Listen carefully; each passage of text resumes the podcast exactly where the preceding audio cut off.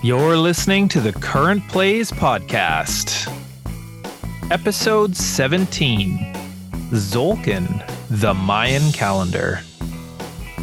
Now, please welcome your hosts, Jordan and Thomas. And welcome back, wonderful listeners. This week's episode is Tzolk'in, the Mayan Calendar, the board game. One that's been on your list for quite a while. Yeah, it was definitely on my list to uh to get. Uh and then I got it for my birthday, I think it was. Uh but yeah, pretty pretty excited to that we got that one out. Uh cuz such a unique one, you know. Well, again, at the, at the end of the episode or the the current plays portion, we'll talk more about it. But yeah, that was Absolutely. A, that was a solid one uh to to get out and I'm I'm excited to discuss it more uh you know over the over the podcast. Yeah, I um I was saying to you last night this is one of those games that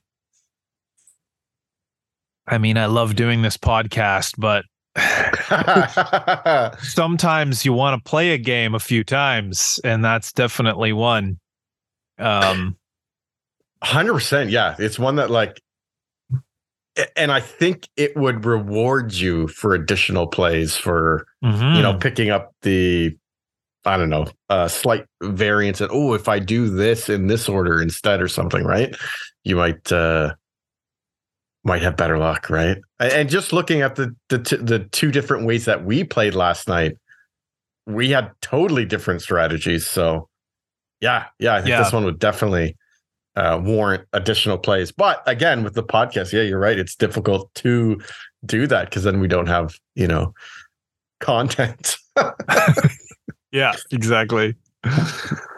but alas, yes. um yeah, it's been in uh in our world it's been a while since we've recorded because we started doing our scythe um campaign Mhm, so we're mhm. we're not recording for those currently we're gonna wait till the end yeah. and then yeah.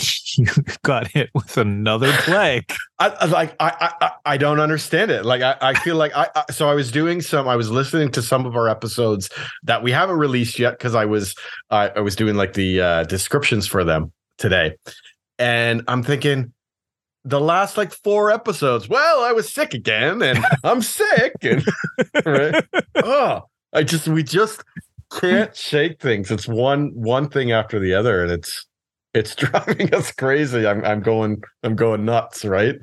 uh, I just I've I've been like sick for like an entire month. And it's not the same thing. It's like something new, something new, something new, right? yeah and it's Right. it's not like it's a cold it's something that's like totally knocking you out right Mhm, mhm. Yeah, so hopefully hopefully this is the this is the last last we're going on vacation now too. Awkward. So that's the other thing. Yeah. That uh, you know, we went from sickness pushing off podcast to now going on vacation, pushing off pod, podcast, but Mhm. hopefully not sick over vacation. Or maybe maybe that's what we need to get some fresh beach air. And You're gonna have to- uh, You're gonna have to loan me Tzolk'in while you're away. yeah, fair enough. yeah. Absolutely. Yeah. I'll, I'll, I'll totally do that for sure. But then you just get better at it than than I am, right? You already beat me last Ah. night, so I, I don't have anyone to play it with. yeah, true enough. Yeah, yeah. It- it- it- it- in any case, because it's been uh, you know, so long, I got like a ton of games played basically since we since we last, I guess, recorded. Yeah, yeah. Uh, what about what about you? Did you get like uh, I- a number of stuff? I, I did, but it's all games we've talked about. yeah, yeah, fair enough. So, um, well, I, as our listeners might know, after uh, for our you know very first bonus episode, uh, Yeah. was us at Tricon. And uh, I fell in love with Hadrian's Wall when you introduced it to me there. So I have been um, obsessing over that game a little bit. It's uh, so good. I mean, that being said, I've I've got like a couple of games in. Um and but I'm thinking about it all the time. But but yeah, uh, let's see here. I, I'm curious how many plays you got. Oh, You've logged. s- yeah. So okay, so our last episode was Narcos, the board game. Yeah, yeah. Um. Oh right, I played. Okay, then we played Hadrian's Wall, Dice Throne, and Rolling Realms at Tricon. I played another game of Go Nuts for Donuts with uh with my daughter and and her friend and my wife and my daughter won this time, which was oh, nice. awesome. Yeah. yeah. Because she, she never wins, and I really want her to Yeah. like she's gaming. like yeah she's you know feeling the waters of the board game hobby out um but she you know she's young and she's not invested like we are sure. um yeah. she doesn't win too often so that's really awesome that that she won that uh we got our game of scythe in i got another game of hadrian's wall in a game of everdell with Nice. my with my wife and my daughter okay. Yeah, yeah, yeah, and and then another game of Hadrian's Wall. But um the Everdell game was was was pretty great. Uh I was a lot more comfortable with it, you know, having seen it once. Yeah, so yeah. I think I did did better than than my first game for sure. yeah, because you Um, said that uh, Sarah, your wife, uh, won the first time you guys played. Yeah, she trounced me. Yeah, yeah, yeah. yeah. I, Yeah. I, I, literally just listened to that portion of the uh, the episode today. So, yeah, th- this time around, I I got uh, sixty five points, and uh, my wife is at forty three points. okay, so you switched a bit there. Yeah, yeah, yeah. Um, yeah, uh, and then my daughter, she played, uh, she picked it up reasonably well, but the problem was she got bored of it pretty quick, and so like It's She a heavier played- game, I suppose. Yeah. yeah, she yeah. played till the end, but it was like Checked every out. turn she would do something and then you know you know make her give do her turn i mean and then she would stand up and go play with the dog or you know you know start talking to her brother or you Yeah, know yeah, like draw like like anything else and then my my wife would take believe it or not my wife would take a while on her turn i'd quickly make a play and then it'd be like okay hon it's your turn again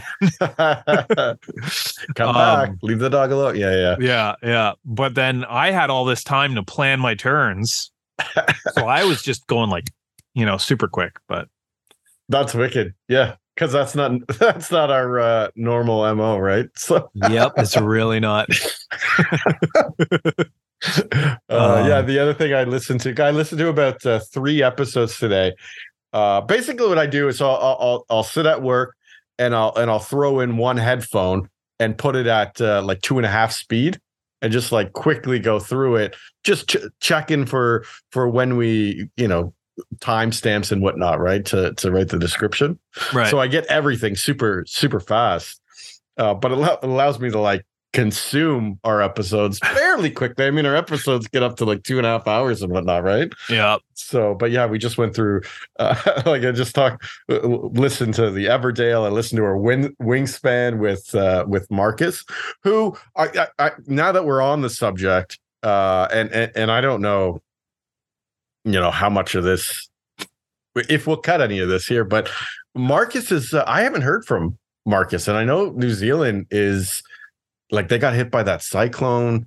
It's been Oh, pretty. na- yeah, like it's been pretty nasty there, where like people were missing and people have been cut off from. Yeah, like how like have i not dangerous. heard of this yeah, really bad. So like I like I. I, he hasn't posted on on his channel at all. yeah i noticed that today. It's it's been like over a month. Yeah i emailed him and i just said hey you know, just concerned we want to make sure that you and your partner are okay. Haven't heard from you in a while kind of thing right? And that was like yeah weeks ago. And i haven't uh, heard so hopefully you know marcus if you if you're listening and you're you're okay you know give us a give us a heads up but yeah like it's it's been crazy there i don't i don't know if it's settled down in the last week or so but it got uh, it got pretty rough where it was like you know something happening after something happening, right? Around the same time, there was that uh, that earthquake in uh, was it was it Turkey that had the uh, earthquake? Oh, It was around this, yeah, sa- same time things were going on there, right? So- maybe that took over the news cycle. yeah, yeah. Um, yeah.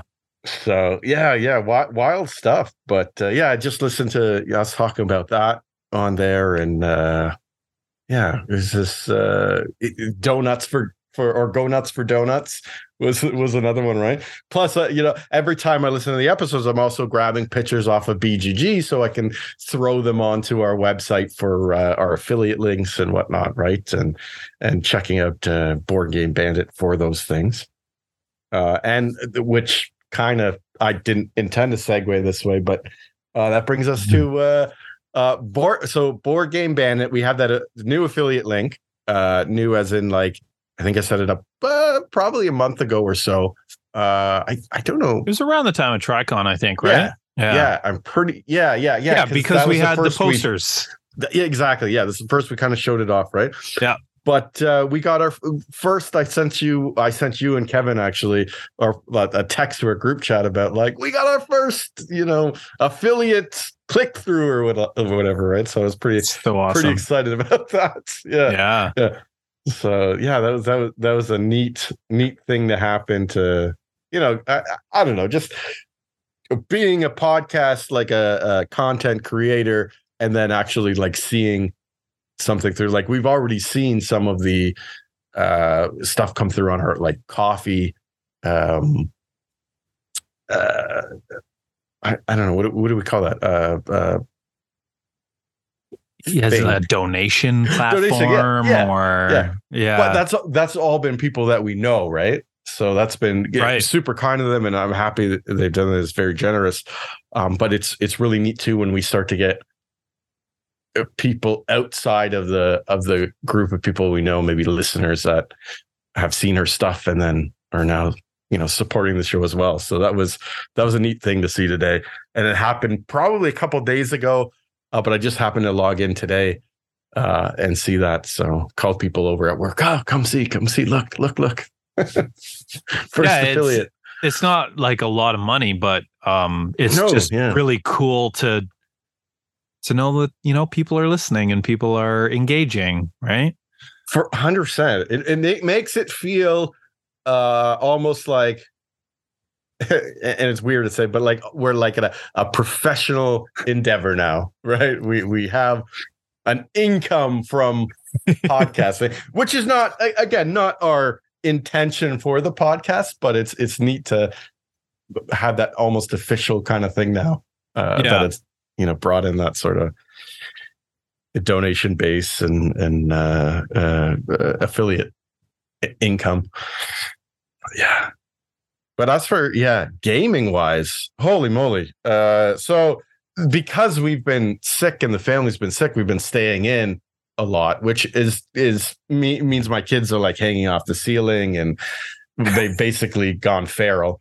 Uh, so we've been trying to calm them with with board games and and and keep them distracted. Uh, and now you know, getting out to the beach next week will hopefully uh, help that as well. yeah, but, uh, you lucky. right. Uh, so we got uh so first things we did uh like right after tricon uh jumped right into uh my my son benjamin i've had this game for a while it's called castle panic uh and uh you know i i, I actually saw this game on wil wheaton's tabletop uh it was probably one of the first games that he reviewed on tabletop Oh wow. uh, yeah, yeah. And I went out and I bought it because it looked it looked neat, right? Uh, so essentially, the the idea of this game or the theme of this game is you have this little uh, castle that you're defending, uh, and and it's basically on this board that has all these separate uh, rings. So you have an outer ring that the orc and goblin and troll army is is uh, sets up in the kind of this forest outer ring, and then they start to move towards your your castle and in order to do that they have to move to a sort of like the archer ring then the knight ring and then this the uh i think soldier um ring and then they and then they start attacking the castle right uh so they're moving to these various rings and you as the player get various cards that can attack these enemies uh, in the various rings. So you might get like an archer that can fire arrows into the archer ring so you can damage the monsters that are there. Or you might get a knight that's in the middle ring that you can attack monsters there and and and so forth, right? Uh, and then there's the, there's these little tower um, kind of standees that you place around six spots in the center of the board. And they are uh, that is what the enemy is basically trying to destroy. So if a enemy gets through to those uh, towers and destroys all six of your towers, you lose the game. Right. If you're able to defend even having one tower, then you are successful. Uh, and then in front of each of the towers, a wall that the enemies can destroy. Uh, you do have various cards that allow you to build walls. Uh, so you can lose a wall, but then build a wall uh, but if you lose the tower, you can no, you can't build a tower back, right? So you're limited by towers. Uh, and uh, basically, you're just you. All the monsters are are these tokens, and you're selected. I think there's like 49 or 52 tokens or something like that that you select two per turn, and those are the monsters that enter the uh, enter the rings and start to move each turn move towards your castle right so you're working together with your the the other players to trade cards and play those cards to defeat the monster and hopefully clear the entire board and defend the ca- the, the entire castle before your your tower uh, gets destroyed. Uh it okay. it's it's a it's a light game. Uh, so it's not a bad game. It's just it's a very light game. Uh, Benjamin really likes it because he'll just sit and like play with the tokens and play with the standees and all that and make up his own rules for it. Um, yeah, I've heard people say they they struggle with the game where they never win, uh, and I don't fully under. I feel like those people are like ultra competitive uh, and which is funny for me to say because I'm one of the most competitive board gamers, right? Uh, but basically, we play when I play with the kids, and and okay, we we probably play a light version because uh, we just make it very easy for us to trade cards and and whatnot. And that is part of the game. You're allowed one trade per turn. Uh, and also, you're allowed to discard a card per turn and draw a new card. And you have a card, a hand of five cards, and whatever. Right? You can play as many cards as you want in your turn, as long as you can actually play them. Um, so there, there's a bit of limit limitations on like you know because it's only one card you can trade or one card you can discard a turn. You can't be like trading entire hands, so you got to right. make it like the the best possible trades. Um, the game as as it is so playing a light version because the kids don't uh particularly like to be competitive uh we we just do co-op that we just try and defend the castle. The actual version uh of the game is you do that. It's a cooperative uh game but it's also like a cooperative competitive game so Where there's only one winner in the end. There's or? only one winner in the end, and that yeah. winner is the person that's killed the most. Uh, or I don't know if I, I can't remember if it's the most monsters or it's the highest health amongst all the monsters. Because like okay. trolls have three health, and orcs have two, and goblins have one. So if you're a troll killer, well, you're getting three, three, three, three. Or right. if you do, this is where it gets tricky. If you do the last damage on the troll, you collect it, right?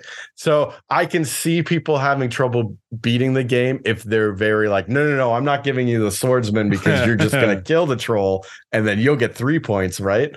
Uh, but then at the same time, oh, okay, so it got into the uh, into the fortress and has now destroyed all the thing, and everybody loses, right?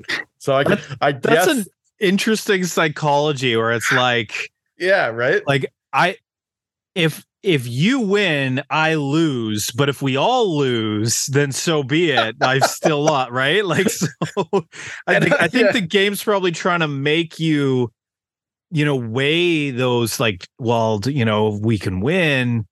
but I might not be the one that you know ultimately wins and everyone's yeah. just like no I, I win or no one wins exactly right so i think i've played it once with with adults um and we played with that uh that version and yeah. we won uh, and somebody was the winner, right? Right. So we we we didn't take the ultra final win. We all die, right? Uh, the other variant, which I think is neat, is uh, you can play where each person picks one tower, one of the six towers, and that's their tower. Oh, and okay. if it gets destroyed, you're dead. Right. So you're out of the game, right? So it's got a player elimination. I don't know. The game's pretty quick, so I guess if you get eliminated out, it wouldn't be this is an yeah. early hobby game though, so player elimination isn't a huge thing anymore. Like yeah, it was. People you know, hate player elimination. It, it, you sit there and watch people, other people have fun. Oh, glad yeah. you're still enjoying the game. I'm just sitting here yeah. doing nothing, right? So it's one of those short games though, and light enough that like it it'd finish fast enough, right? Uh, unless you get like really unlucky and die right at the start. It's possible, I suppose right?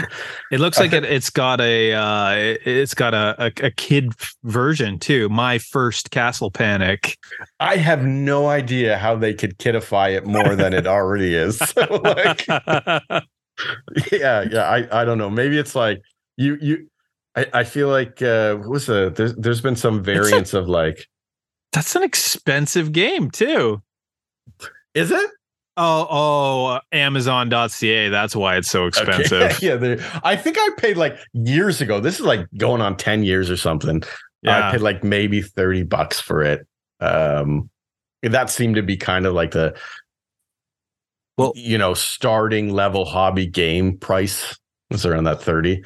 I'll I'll just throw some numbers at you that just you know quickly off of Google search. Yeah, yeah. Um, so this is the second edition I'm looking at, which is not the one you have. Um, and it's and it's forty three dollars Canadian at some some shop, the Gamers Table. Don't know where okay. that is. Yeah, yeah, yeah. Amazon.ca, ninety nine dollars.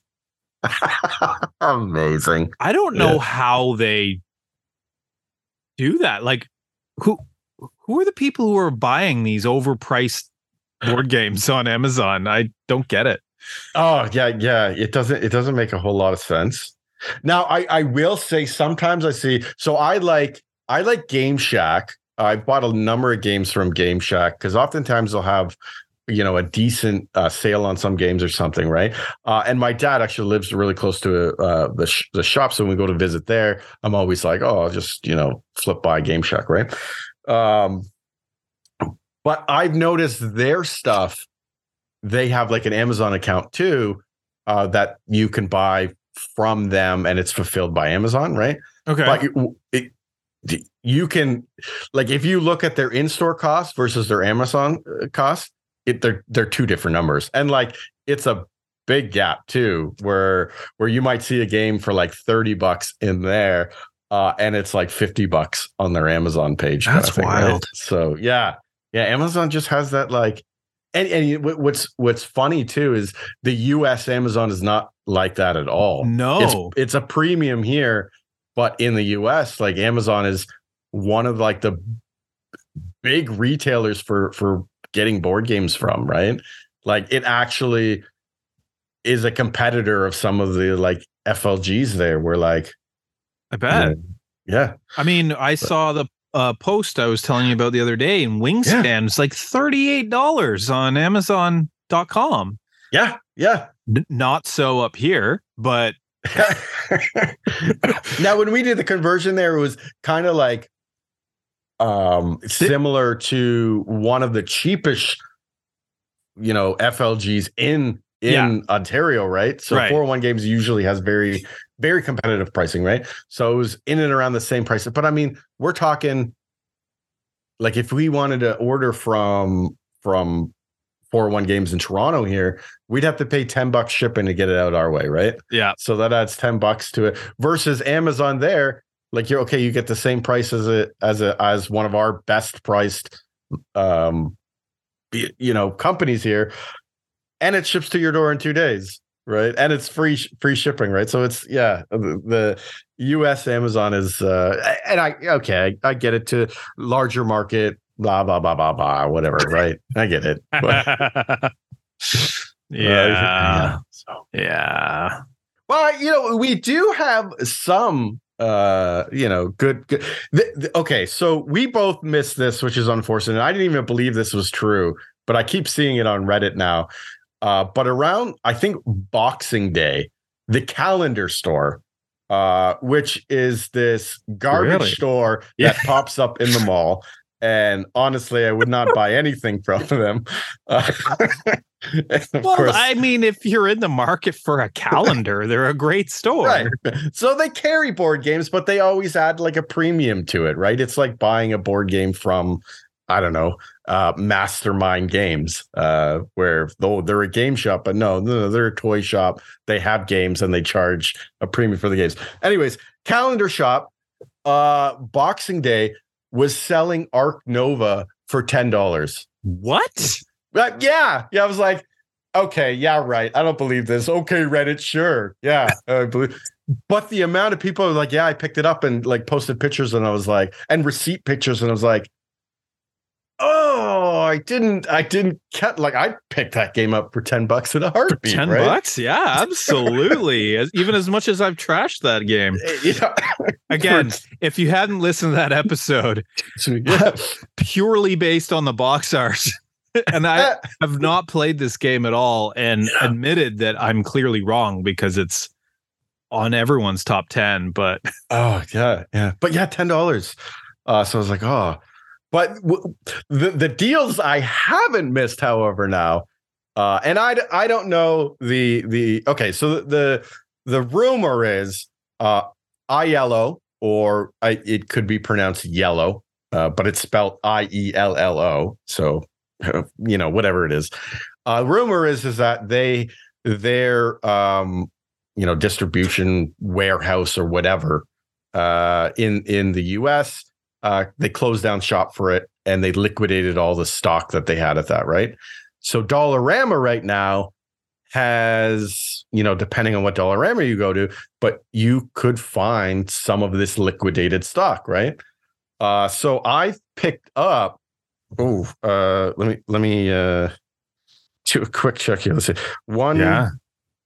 two, three, four, five board games uh, in the last few weeks, collecting, you know, five dollar games that are typically, you know, fifty dollars, sixty dollar games. Um, yeah, that's so yeah, so like what I've seen in the wild, uh, and I've been to like five Dollaramas now. So I hit up the Fergus ones, I've hit up the Guelph ones now. I haven't gone to the south end of Guelph yet because that's like an extra 30 minutes from my house, you know. So be like, which which is kind of ridiculous to think about that it would take me like an hour to get to the south deep, the deep south end of Guelph, right? But so, but okay, dwarves, and that's dwarves with instead of a uh, F, it's a seven. I don't know why, but this was one of the ones I picked up. Dwarves, I picked up Downforce, which actually Downforce is not an IELLO game. That's a uh, Restoration Games one that they just brought back. Uh, Okay. well, I'll, I'll get more into that one because I've actually played that one. Um, Ishtar, which is a, a Bruno uh, Cathala game, which was like I have to I have to find that one because just straight up for the the uh, designer there. yeah, yeah. Uh, Katara, uh, uh, and and uh, Steam Park. Uh, actually, uh, buddy, I worked with a guy, uh, Chris, who came out to uh, Breakout Con um to uh you know visit us and, Yeah. and support the show right? He uh he saw it in in dollarama in, in in cambridge near us and was like hey do you have this one? I said no. He said okay i'll pick it up i'll bring it to work. So we brought it into work for me right? So yeah yeah. So it's like oh that's fantastic. But yeah these these these five games in the last few weeks just picked up for five bucks a piece 565 after tax yeah, Uh, that's like awesome. yeah it's it's it's uh crazy now i've only got uh dwarves and down for uh um downforce played so far Uh, dwarves was interesting. So dwarves basically you you play as factions of dwarves, uh, and these factions are just based on color. So I was the red dwarves, and I played with Benjamin, and and he was the uh, I think blue dwarfs. Um, okay. And on your turn, you can uh, uh, place a. Oh, you have three. Yeah, you have three actions. So in those three actions, you can pay, place a location uh, and you have you you have a hand of cards. I think are like you get like eight location cards, and you can look at all of them and play any of them. Uh, so you can place down a, a location, uh, or you can add a one of your uh, dwarf meeples to a location, or you can move a meeple from one location to another location that's adjacent for one action. Right. So okay. you're you're placing these these uh, these tiles down, uh, and then you're you're adding uh, meeples to it, and each tile has some sort of sort of uh, production uh, to it. So some of the tiles are mines, and they allow you to get uh, various gems. And I think there's uh, like four types of gems in the game. And I've only played once, and we played fairly quickly, but there's four types of gems in the game. Uh, there's like diamonds and sapphires and rubies and I don't know some yellow one as well. Uh, can't think of a yellow topaz? gem name, but sure, let's say it's a topaz. Oh. I don't think it even uh, malachite. Maybe no, that's green. I, I, think. Yeah, I think that one's green, but I don't even think they they they say what they are in the game. They might. Oh, in the fair enough. um, so they got you got these different mines, and each player has the exact same tiles. Uh, and you you're basically the first first person to start plays a tile, and then everybody from then on has if they're playing a tile, has to be adjacent to a played tile, right? So I can use the buildings that Benjamin has put down, and he can use the ones that I put down, and it doesn't matter where you go, right? So you got these mine tiles. You have some tiles that uh, uh, basically, uh, when you're placing tiles on, you can place tiles over top of other tiles. Uh, and there's certain tiles that allow you to dig, uh, which allows you to flip the the tiles from underneath back up on top. Okay. Each tile has these walls. So you can place the walls in such a way that you can create kind of a, uh, uh, they call it a kingdom. And if you have your keep tile in the kingdom, uh, then at the end of the ga- game, you're going to score points for each tile in your your kingdom basically right uh, so you can kind of like play that to to block off people from your kingdom so they can't play the keep in there and now they no longer can score l- large points or whatever right? Hmm. uh, but it was it was a it's a it's a, again it's a light one. There's there's a definitely a bit of strategy there i'm sure with how you can like place uh, tiles on top of other tiles. Uh, but it, you know, for five bucks, I was like, I'll pick it up uh, and and get all those little like dwarf meeples, uh, and just from a component stand- standard, even if I didn't like the game, I could just like use them for other things. If we ever design yeah. something, I can be like, oh, here's a bunch of dwarf meeples for a design, right? Nice. So that one was uh, it's probably so far out of the two I've played out of that list. Uh, I, I I'd put it as uh, one that I I I don't think I'll ever bring it to you and be like, let's play this game, unless we had like 10 minutes to just fool around with it or something, right? Uh, yeah, it's not one that we'll review, I'm sure. Uh, I'll keep it to, the, to the banter. uh, now, Downforce, however, that one, I'll say, okay, so I picked this one up. I wasn't gonna buy it because I was like, okay, Downforce, it's it's a racing game. You have these like F1 uh cars and the board's a track and it's a double-sided track and i saw it i looked at it on bgg when i heard this was like the first of the games that was oh, being spotted at dollarama right? And i looked it up and i'm like ooh it's a racing one and the cards are these little cheap plasticky things right? No thanks. But then i was in dollarama looking for ishtar and you know downforce was there and i picked it up and just the weight of the box i was like ooh okay, I gotta buy this. Just because like, for five bucks, the weight of it was like you you have five bucks worth of cardboard in there easily. That like I can't pass up the uh and I don't know if that's the like Italian in me poking out. I I I know my uh uh so grandfather, my no-no in Italian. Uh he used to I I uh, can clearly see sitting around at like family dinner kind of thing and him going at the like uh the, t- of the edge of the table or the, the the head of the table and standing up and showing off like something. Oh, guess how much I paid for these? And everybody would go, a uh, ten cents, right? And it was like this. Oh wow, what a deal, right? Did he need it? No, but it was ten cents, and he got a deal on it, right? yeah, so maybe that's Amazing. what it was. But I was like, yeah, this is this is a great deal. I'm just going to pick that up just for the components, just for the cardboard in here. Yeah. So d- down, you know what? Downforce, I think, is one that uh, we will review. Uh, so well, I, have just played the light version with the kids because the rule book has like a like a beginners uh, rules, and then you can actually play the full full game. There's also two player rules I didn't read yet, but because I was just playing with you know I I played it actually with each of my children because uh, it's it's simple enough that they all can pick it up. Even my, you know, four year old was happy to play it and play cards, right? But essentially, you have all these racers in the beginner version of the game. Uh, you have, I think there's six racers, and each of them are a different color, right? Uh, so you shuffle up these color cards, and each person gets we, we played it uh, the one time we played it three players me and my two sons. So we each got two racers. So i passed out two colors to each person and those were our cars right? Uh, and you just are racing around this giant track and the first one to pass gets first place and the next and whatever. And in the beginners uh, version of the game whoever passes the finish line first is the winner of the game right? Uh, and then you have a hand of cards. Uh, you you draw three cards and you're basically playing these cards uh, as your as your turn. So you play one card per turn, and then you draw a card, uh, and then you also each racer has like a special card that has the color of the racer plus the number eight on it, right?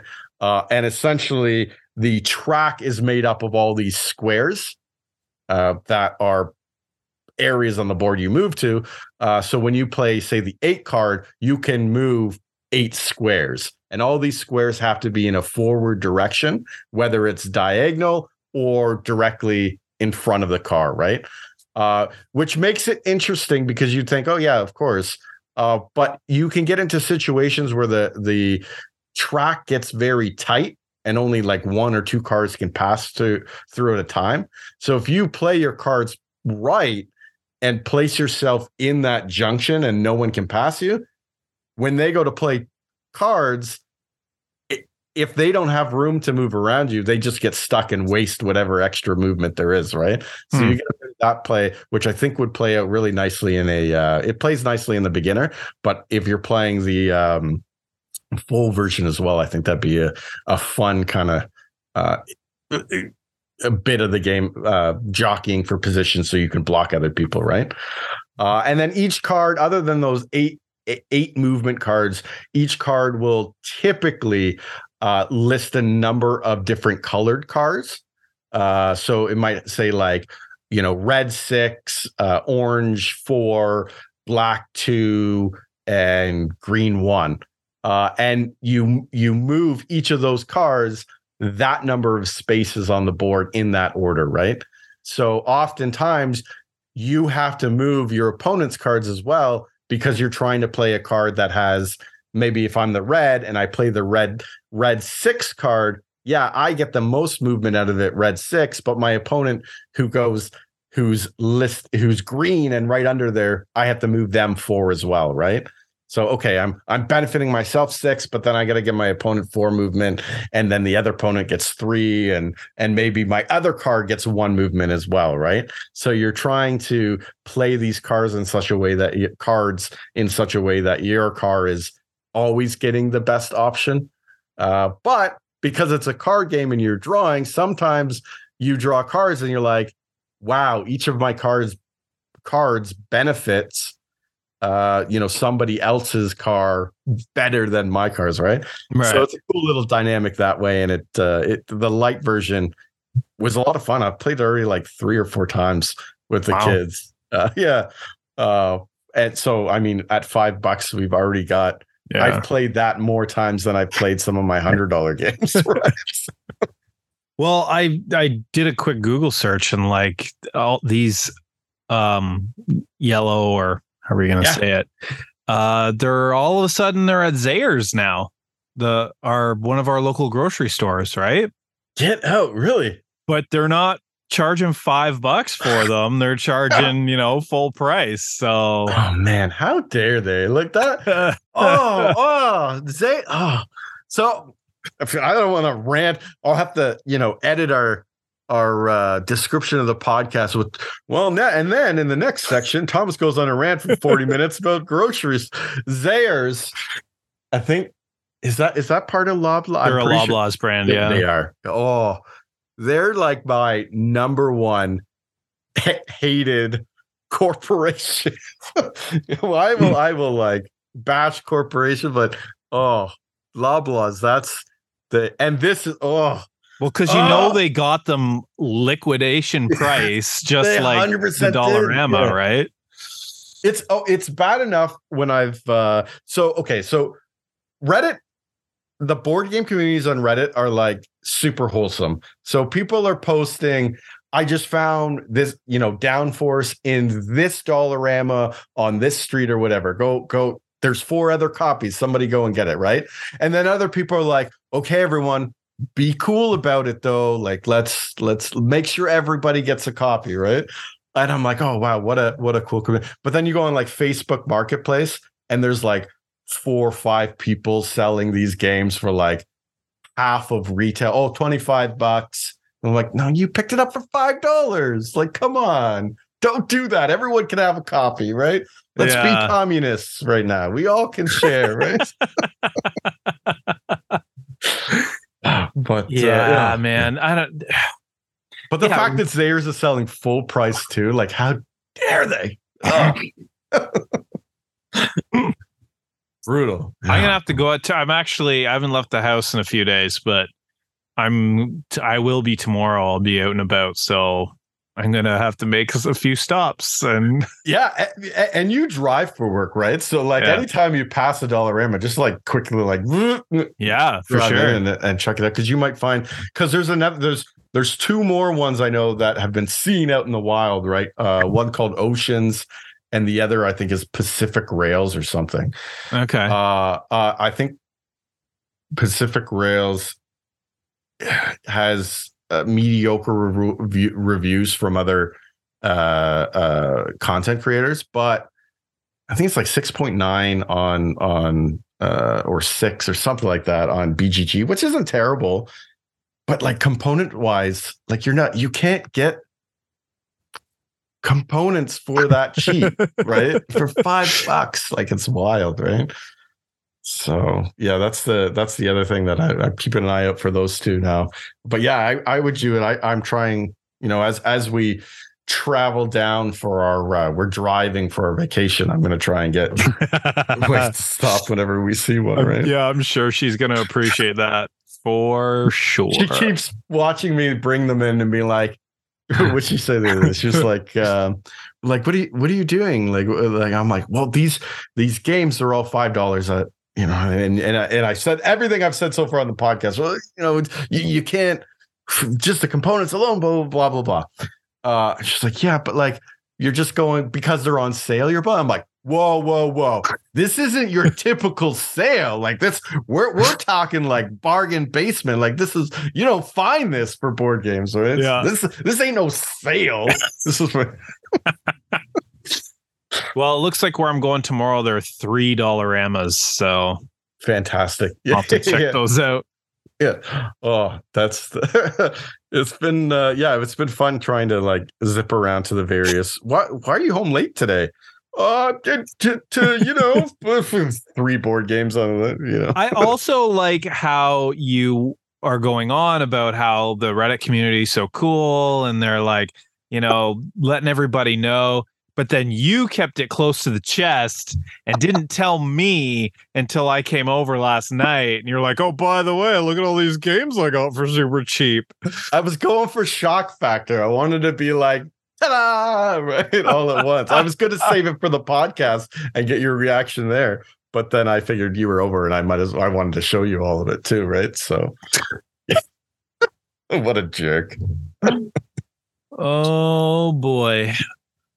Uh, all right. So what? What else? Let's see. Uh, the, why don't I keep going? Uh, so the other thing we played uh, after after uh, Tricon was uh, Color Brain. So I uh, we I bought uh, Disney Color Brain, uh, and this one, if you have kids, this is a great one for for young kids, uh, especially if they like like Disney movies. Which what kid doesn't like Disney movies? Oh my god! So my kids now, they're uh 10 and 7 yeah yeah. And now they're getting into the phase where oh no I, I don't like disney stuff i don't like disney princess. I don't like disney this. And it's everything that you know she's liked her whole life now it's uncool. And i'm like i love disney movies. I don't know what you're talking about yeah I, I mean encanto is probably one of my like favorite movies of all time now so and that's also a re- relatively new disney one as well but yeah i uh yeah man disney movies are great but basically yeah. disney anyway. color brain okay uh, you uh so uh, every uh, every person gets a, uh, a handful of cards. It's there. Each of the cards you get like eight cards, and they're all different colors. You know, red, blue, gray, brown, whatever whatever, right? Uh, those colors. are colors. Yeah, yeah, yeah, yeah. yeah. uh, I'll describe what a color is. Yeah, for the listeners. Uh, yeah. And uh, it, it's it's almost like a trivia game where you you you pull the the card and you say, okay, uh, this is a let's say Frozen card from Frozen, and it'll say something like. Uh, what color is Elsa's gloves at her coronation? And it'll say one color right? So everybody takes the color out of their uh, their thing, places it face down. Everyone's ready. We flip it, and you flip the card over, and if it matches, you know, you you basically get a point for all the people that failed the question. So if you're the only one that got uh-huh. it right, and there's yeah. three other players, you get three points for that for that turn, right? Uh, but if everybody got it right, then you the next question gets plus one points to it right? Uh, so you're hoping that you kind of like pick up the uh, the next question or whatever, right?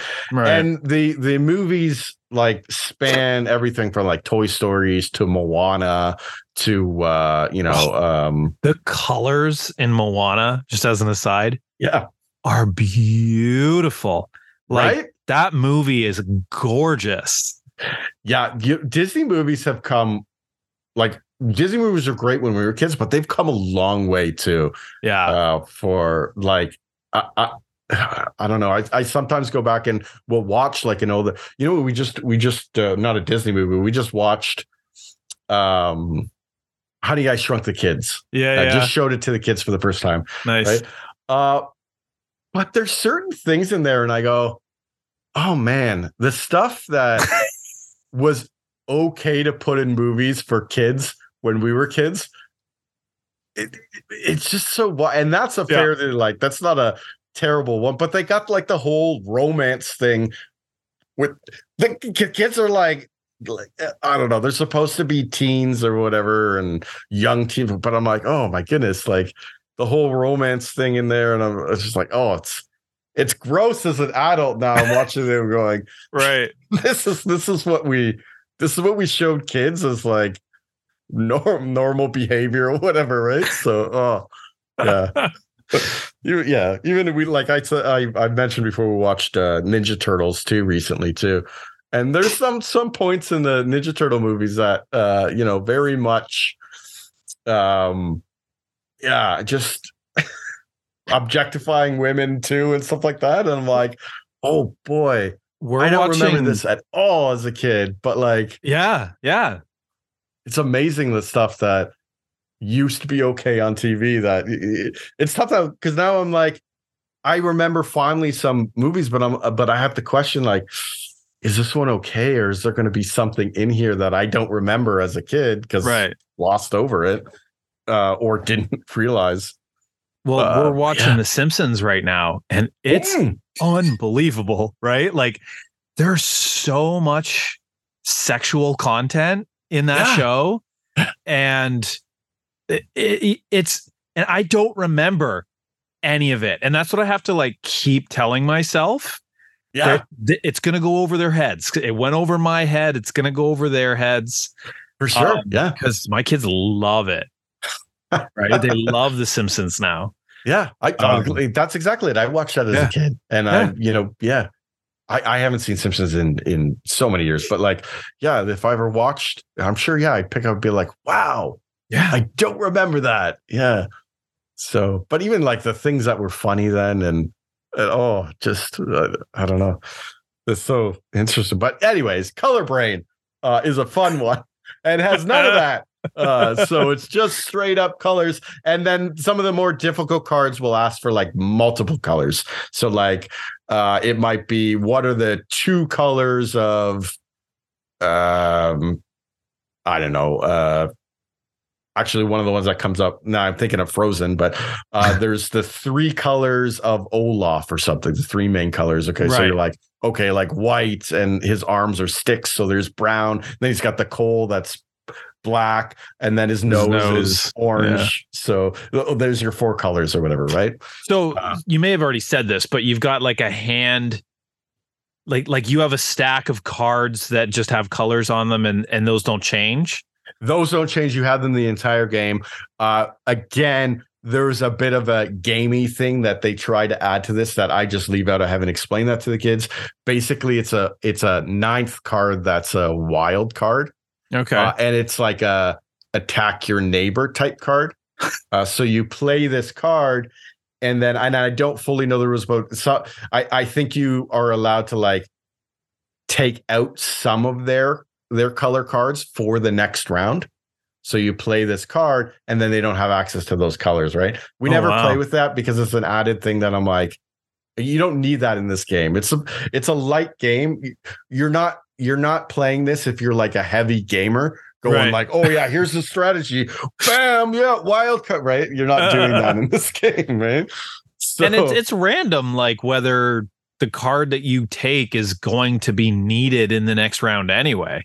Hundred percent, yeah. So it could end up someone gets like totally messed up with this thing, and then the net the other person didn't affect them at all because you I think you randomly take cards. So you took the black card out and you took the the white and the gray, and then you get like a question that asks for red or something, right? Right. So no, yeah, but it's neat because uh, the of course, like any game that's kind of like this, if you play it enough, you'll get through all those cards.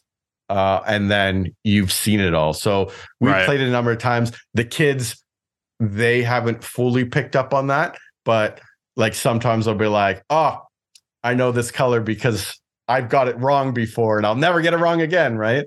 So one of the ones was like Doc Hudson. What color is Doc Hudson in in cars? Right. And I'd always guess the wrong color for this because I was like, I know this other color, this other car is this color. So they wouldn't make two two cars the same color in the movie. Blue, right? He's blue. Yeah. Yeah. Nice. I always guess green because I was like, Sally Carrera is blue. So why would they make Doc Hudson blue as well? No, right. no, no. They changed. No, both cars are blue. that wasn't a thing. Yeah. So, but yeah. So now every time that card comes up, I'm like, ah, I know it's blue because it's the same color as Sally. Right. Yeah. So, nice. But then, you know, the, the kids sometimes will pick up on it and we're like, oh, yeah, I remember from last game. Uh, but other times they'll still get them. They're like, what? Right? What color is Lightning McQueen? Trick question because he's like three different colors in that movie. Right? Yeah. Yeah, yeah, he totally is. Yeah, yeah. Depending on if you're in like dream sequences and whatnot too, right? So Dinoco Blue and yeah, yeah, yeah. yeah. Oh man. Yeah, that's a that's a that's a good one. I like that one. Yeah, that sounds pretty fun. Yeah. Um, I don't know. Do I do I want to talk about the last one I played too? Yeah, why not? We, we can make this one a seven hour episode. I sure have to get up early tomorrow and I didn't sleep last night. But yeah, go ahead. uh, so I got one more on the list uh, that I that I got to the table. Uh, and this one, so this was a another birthday gift for my parents called uh, Micro Macro Crime City. Oh, I do want to hear about this one actually. Right? So another one that like, I was pretty excited was on my list. Uh, now, funny story, they ordered it on Amazon uh, right. sent it to my house, and they go, "Okay, this one, this one's late. It's gonna, it's gonna arrive basically a month later." And I was like, "That's kind of weird because when I'm going on Amazon, I can see the game and I can get it delivered tomorrow with my Prime. They have Prime as well." I'm like, "Okay, yeah, whatever. I don't. It doesn't have to arrive right away. I can wait a month." Uh, so it comes in. I get see the box. I open it up. I pull it out. Uh, the box was weird because it had all these like I don't know characters on it that I didn't recognize, uh, as in like letters that I didn't recognize. Uh, but the shipping label was from the Netherlands, and so I was like, "Uh oh, red flag." So I open it up, and sure enough, it's not in English, right? so so I text my parents, hey, I just got the game. It's not in English. Uh, and they're like, oh man, I, I, don't know what happened, and blah blah blah. And turns out it was a they bought it from a third party person. So in order for us to exchange it, they'd have to ship it back to. Turns out it was an Italian copy, uh, which a little bit of shame that I didn't recognize that the the the, the language was Italian. But again, I like to play up that I'm super Italian, but I don't speak a word of Italian, nor read it. Uh, so it's an Italian version. In yeah. order for them to exchange it, yeah, they have to uh, ship it to Italy. So I was like, you know what? I got this. You know, yeah. I uh, I can I can understand Italian here, right? Yeah. I I I, I bring. I'm the guy that brings the panettone into work, right? Uh, get the Parmesan cheese in the fridge. I I grew up. We didn't have milk. We had tomato sauce, right? So none of this is true. But anyways, so I, so I, I decided I, I'm going to go for it. And incidentally, I also read somebody post that some there's other people out there. I've seen it twice now. Someone was like, "So I stupidly accidentally ordered the Italian version instead of the English version." That's so, amazing that it's specifically the Italian version. Apparently, everyone, like 50% of people that own this game, accidentally bought the Italian version. So that's that's cool.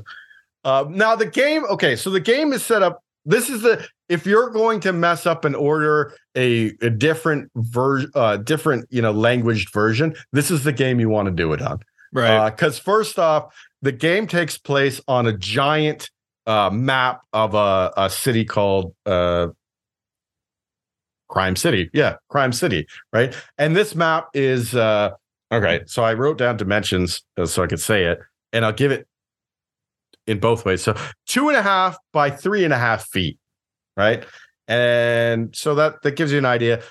Now in in in uh, in the metric system, that's uh, basically about three quarters of a meter uh, by just over one meter, 110 centimeters on the other time. So 75 centimeters map. by 110 centimeters. Pretty large map.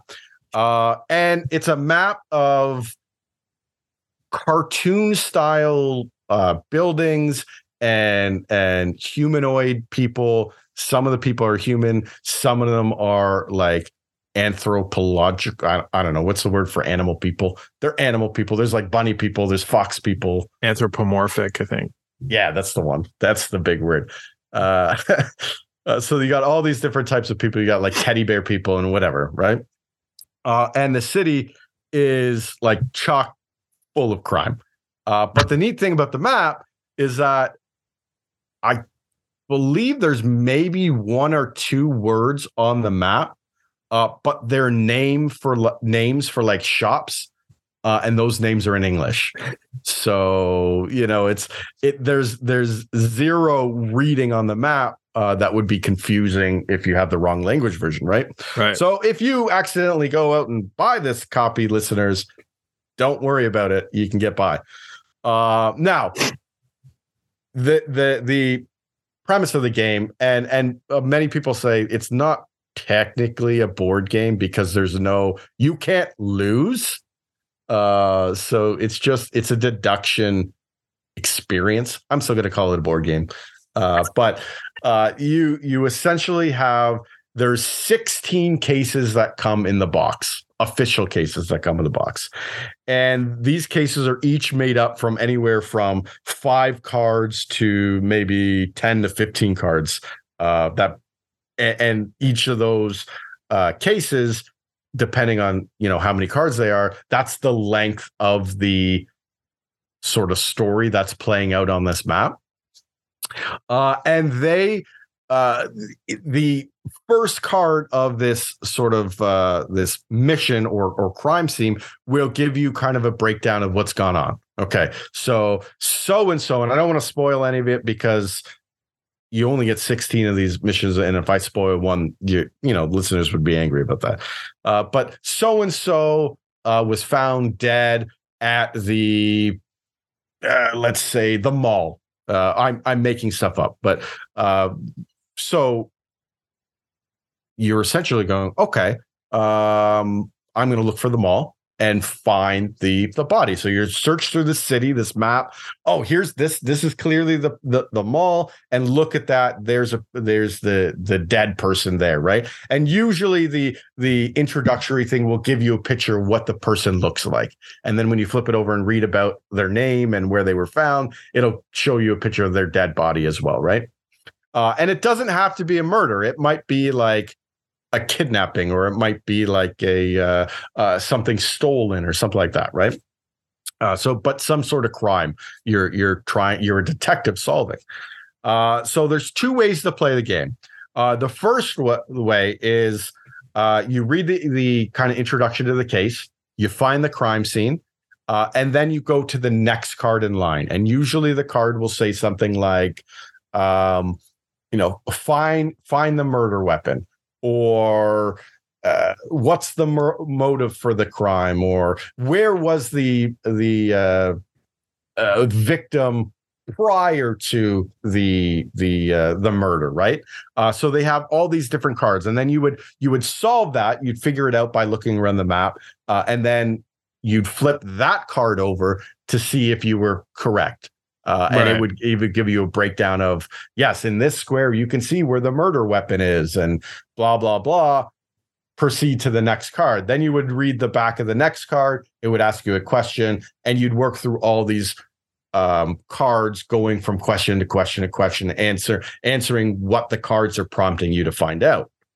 Uh, how I like to play though is the advanced version, where you read the name of the case uh, and you flip over that introduction card and it tells you, okay, this person died in this location.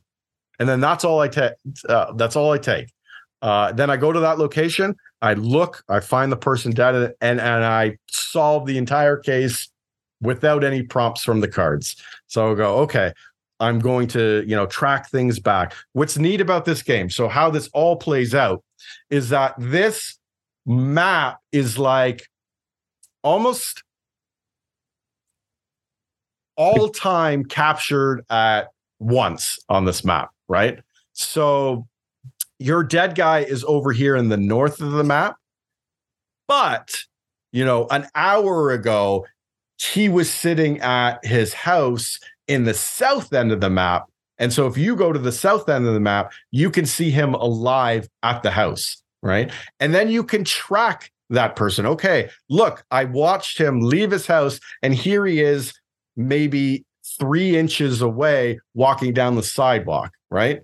Okay, he's moving in that direction. And then it looks like he turned this street and he's over here another four inches away or whatever, right? And you and you can track the entire way to where you know the the the victim died or or whatever right or if you see someone suspicious in the map you can be like huh, I saw that, you know, maybe car over at the victim's house.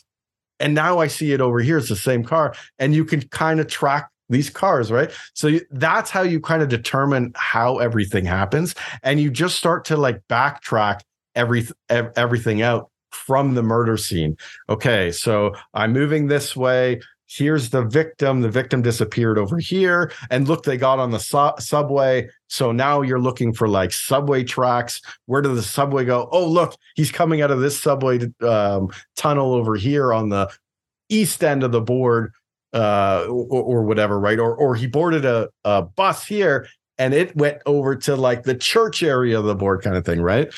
So you you try and and solve the case, and if you're playing by the the you know nor, normal version of the rules, uh, it, it these cards are giving you prompts. If you're playing by the advanced rules, you're like totally detectiving it and trying to like figure it all out, right? Yeah, that sounds red- really cool. it, it's a, it's a really neat the way they've done it is so neat and and I read a bit of a blog post today that I don't think they were expecting it to explode like it has but apparently a lot of people like that and it's such a unique neat idea Especially it's it's big in Italy. yeah, yeah exactly. Uh, but yeah yeah I've gone through already like I think nine cases uh, that I've already you know uh, solved.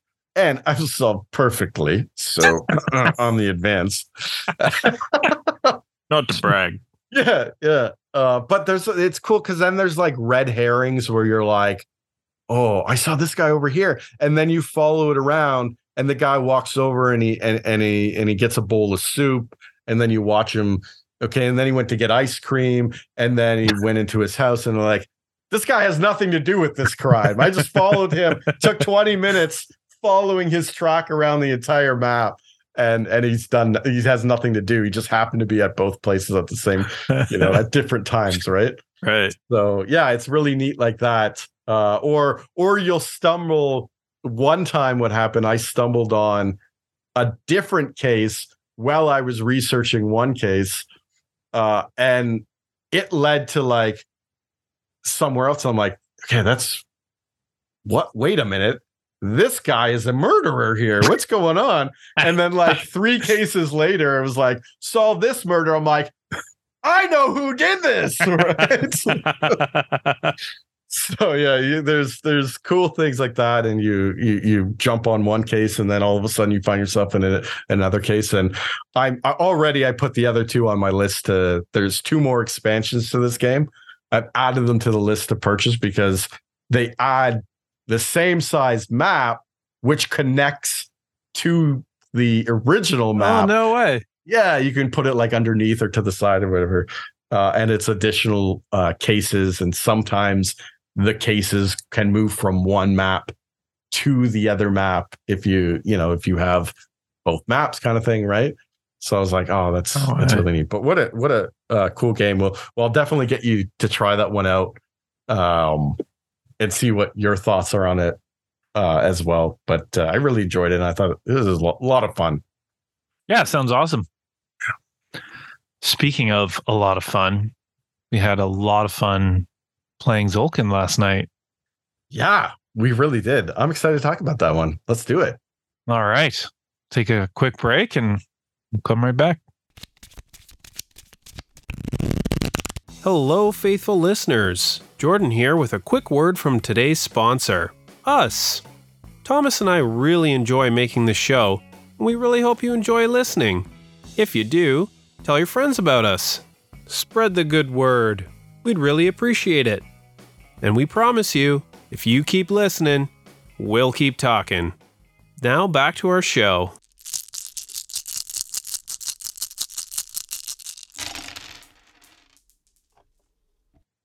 And welcome back. This week we are talking about Tzolk'in, the Mayan calendar. Published by Czech Games Edition, one of your favorites, Thomas. Oh yeah. Designed by Daniele Tascini and Simone Luciani. Uh, with art by Milan Vavroň. And I'm sure I've butchered all those names. Just like we're going to butcher all the names in this game. Yep. Yep. So apologies for that, but super fun nonetheless. Yeah. So th- this one's a really interesting game, and, and and it definitely made my um list because straight up for um sort of the main component of this game, which is uh, uh, g- giant gears. Uh, so the the board is basically set up is uh, you have this central uh, gear uh, that's fairly large uh, that acts as sort of the age counter. Uh, and and the the idea behind the game is once this age counter has done an entire revolution around, that's that's the game, right? So ha- half a rev- re- revolution is one age, and the other half is the second age. And once it reaches a full revolution, uh, game ends, and and you score, count up your victory points, basically, right? Uh, and then off of the this main gear are five. Well, there's four smaller gears, and then a fifth gear that is smaller than the large center one uh, but larger than the other four gears. Uh, and each of those separate gears represents a different area of uh, or a different Mayan city. Uh, and this is where the butchering of the names is going to uh, to, to to come in.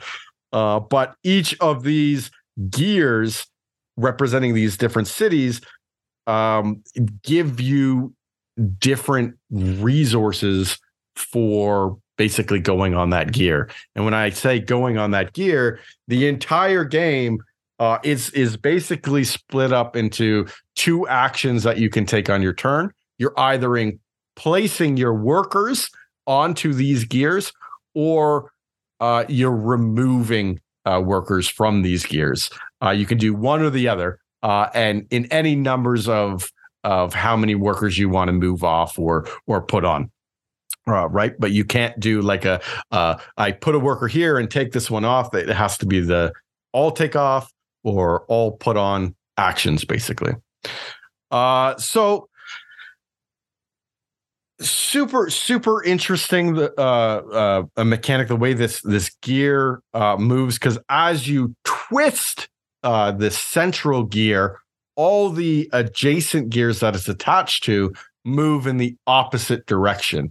So your placed workers, when you place them on, say, the lowest uh, point of the the uh, city gear, it's going to move along the path and end up in locations, uh, different locations around that city that offer, uh, I'd say, increasingly uh, more and more resources.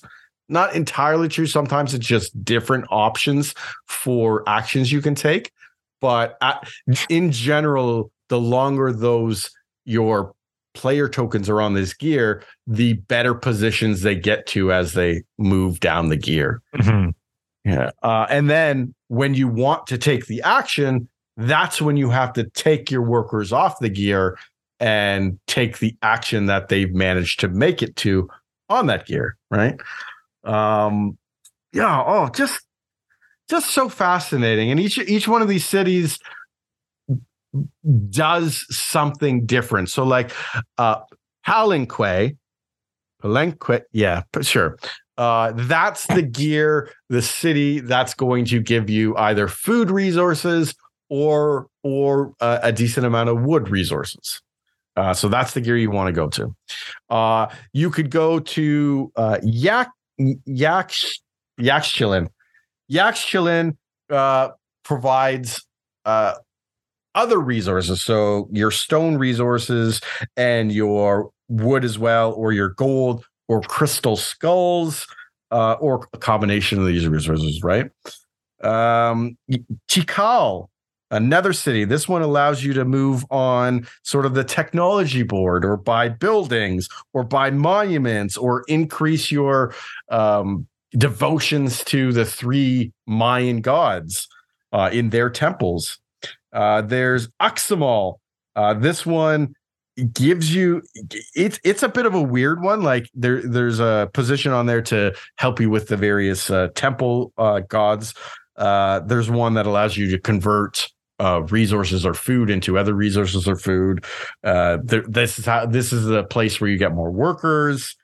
You can build buildings, but for food costs instead of resource costs, and you know that's it's a bit of an interesting uh, uh, city that I used quite often in my strategy, uh, which we'll get into a bit. And then finally, the last gear, the slightly larger gear, uh, is uh, Chichen Itza or Chicken Itza, as I refer to it, uh, because clearly I'm not going to get any of these names right. uh, that's an interesting one where you're going on this gear. Uh, and it it gives you victory points, but also uh, favor at the various temples. It moves you up in these temple tracks. Uh, however, you have to spend crystal skulls to be able to actually take those actions. So each each city does like vastly different things whether it's getting you resources getting you food doing uh you know uh research actions or stuff like that or moving up on temple tracks uh that you you really kind of like want to play various cities at different times but you're also limited by a you start with three workers uh but b f- four times throughout the game you have to feed you know said workers and if you can't feed them then you lose victory points and it, it just becomes a giant balancing game of you know feeding your people but then also taking actions. But then you have to pay food to take actions uh, so you won't have that same food to uh, you know feed your people or to take additional actions. And each one of your turns you have to take an action. You can't skip or else you basically lose favor with the gods and and you know bad stuff happens to you right? So yeah such a such an interesting balancing act of a game. Um yeah normally in a worker placement game where you get more workers um or or even like like a game like cargo noir where uh it's, it's, boats right? Like right away yeah. i'm trying to grab more more boats, more workers, like trying to grab because it lets you do more actions. And in an actions, action yeah. drafting game, more actions is better. But in this game, I went half the game with the starting three workers and then grabbed one more worker at the very end of the game because yeah, the like the food resource is so uh precious and, and that was so interesting watching you play. So you played with these three, and I right away ran and grabbed an extra two more workers uh, because I wanted to take more actions. Yeah. But the way they have that set up is that you can play. So if you play one worker, it's free to do, do so, uh, depending on where you're placing it on the board. So on the board, each one of those city tracks has spots for the smaller uh, wheels have uh, spots for uh, zero to seven spots, basically, right? So a total of eight spots. Uh, and the Chichen Itza one that's slightly longer has zero to 10, so it's 11 spots. But those spots, they're numbered. If you put your your worker in that zero spot, you pay no food. But if you put it in the one spot because somebody's already in the zero spot, you have to pay one food and the two spot is two food, three spot is three, and it goes up all the way, right? So you're paying additional food to go into those further uh, positions, uh, which if that's what you want to do, you could totally do that. You just have to manage your food properly, right? Mm-hmm. And then it adds a diff- another layer where it says your first worker is free. Your second worker, if you're playing two workers at a time, uh, not even uh, looking at where you're placing them, but you now have to pay one additional food to play two workers at a time. Oh, you want to play a third one? Well, now you have to play three additional food, right? Uh, including the cost for you want to play a fourth worker, it's six additional food. A fifth worker, five workers in one turn, you pay a premium of 10 food that just basically gets shaved off of yeah. your, your stuff. That's it because you got five actions you had to really pay for those actions. And that doesn't even consider where you place them on those gears. So like you can have a turn okay i placed five and i did this often i placed i don't think i ever placed five in a turn but i i placed four for sure. Uh, and that right off the bat that's six. Uh, and then depending where i was through there was a few turns where i paid like 10 12 food just to take an action to put my workers out there, right? Yeah. Uh, and that, that was huge. And, and and oftentimes I'd watch you play and you'd be like, I play one worker in a zero spot, that's it. And I'd be like, mm.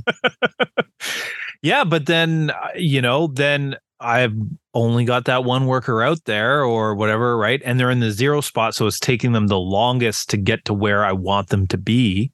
Mhm. So yeah, it's where conversely on the other side of the table, like I got first turn, and I'm looking and going, okay, well if I if I you know my first turn I put one worker here on the zero, then you know then the second turn I put a worker here, and then the third turn I put a worker here, all on the zeros. You know the, the first guy's going to be you know uh t- two tracks ahead uh by the or th- three tracks ahead by the time I can pull somebody off right? And and I'm going through all this mental math. And where's the second worker going to be at on the, that third turn, whatever? And then you start, and you're like, I place three workers right away, and I'm like, whoa, like, can you even do that? like that's, and then I'm going. Well, now you you, you you're going to be able to pull all these workers off, and you're gonna that you're gonna get so much stuff, and oh my goodness! And I'm like, I, I already I've played this so wrong, but I, I but you had um you were going away more on agricultural strategy Yeah, than me. yeah. So like you had the food to do it and I did not. So it, it was very neat. and that was what was so fascinating that we had like vastly different strategies like you were going one worker at a time and then like yeah strategizing okay by the time this worker gets to the third spot i can take him off and then that'll be a turn and then my next one will be in the third position and i can and you were mapping things out and i was just like brute force throw everything in rip them all off and then throw them all somewhere else and whatever right? So i was throwing the weight of these workers everywhere and just you know grabbing food and i was so in the in the uh palenque uh, there are farms that you can get corn from, right? Uh, well, okay, in the first couple uh, positions, you can grab food fairly easily from from there. Uh, but after the next several locations on, in that city, the food is buried under forest land. So, you know, the the intention is okay. You you harvest the forest, and then you come back to that location, and and you you know, since you got the forest out of the way and collected the wood, now you can collect the food under there. But no, I was like, no, I burned down the forest and I rip out the food and I'm angering the gods doing this, but I'm getting the food that I required, right? And I did that a few times at the start of the game, just brute force going in there, burning forests down, and then you know taking the food or whatever, right? Uh, but it was such a interesting way of doing things because you know I got halfway halfway through the game and I'm like my engine requires lots of food. So every second turn i'm going and getting food. And i and I- and i i was developing technologies that helped me get food uh and added additional food um just so i could pay for that engine that i kept doing because i had so many people. And the more people i was putting out uh, the more uh food i was having to pay. So like turns i was getting like i get 20 food this turn. But by net by two turns from now i'm like almost in negatives here. I gotta I gotta Yeah. get more food because I'm not gonna be able to take actions next turn, right? So Yeah. Yeah. Whereas like yeah, you I went with the skulls. I went with the crystal skull route. yeah, Um so I decided okay, I'm going to get the skulls. I'm going to go on that theology track at the that big gear, Mhm, mhm. right? Because that's where all the points are. Like when I looked at the board, I'm like that's where the points are. And when I go there, that's going to help me go up on the the temple tracks and that's where the points are there too.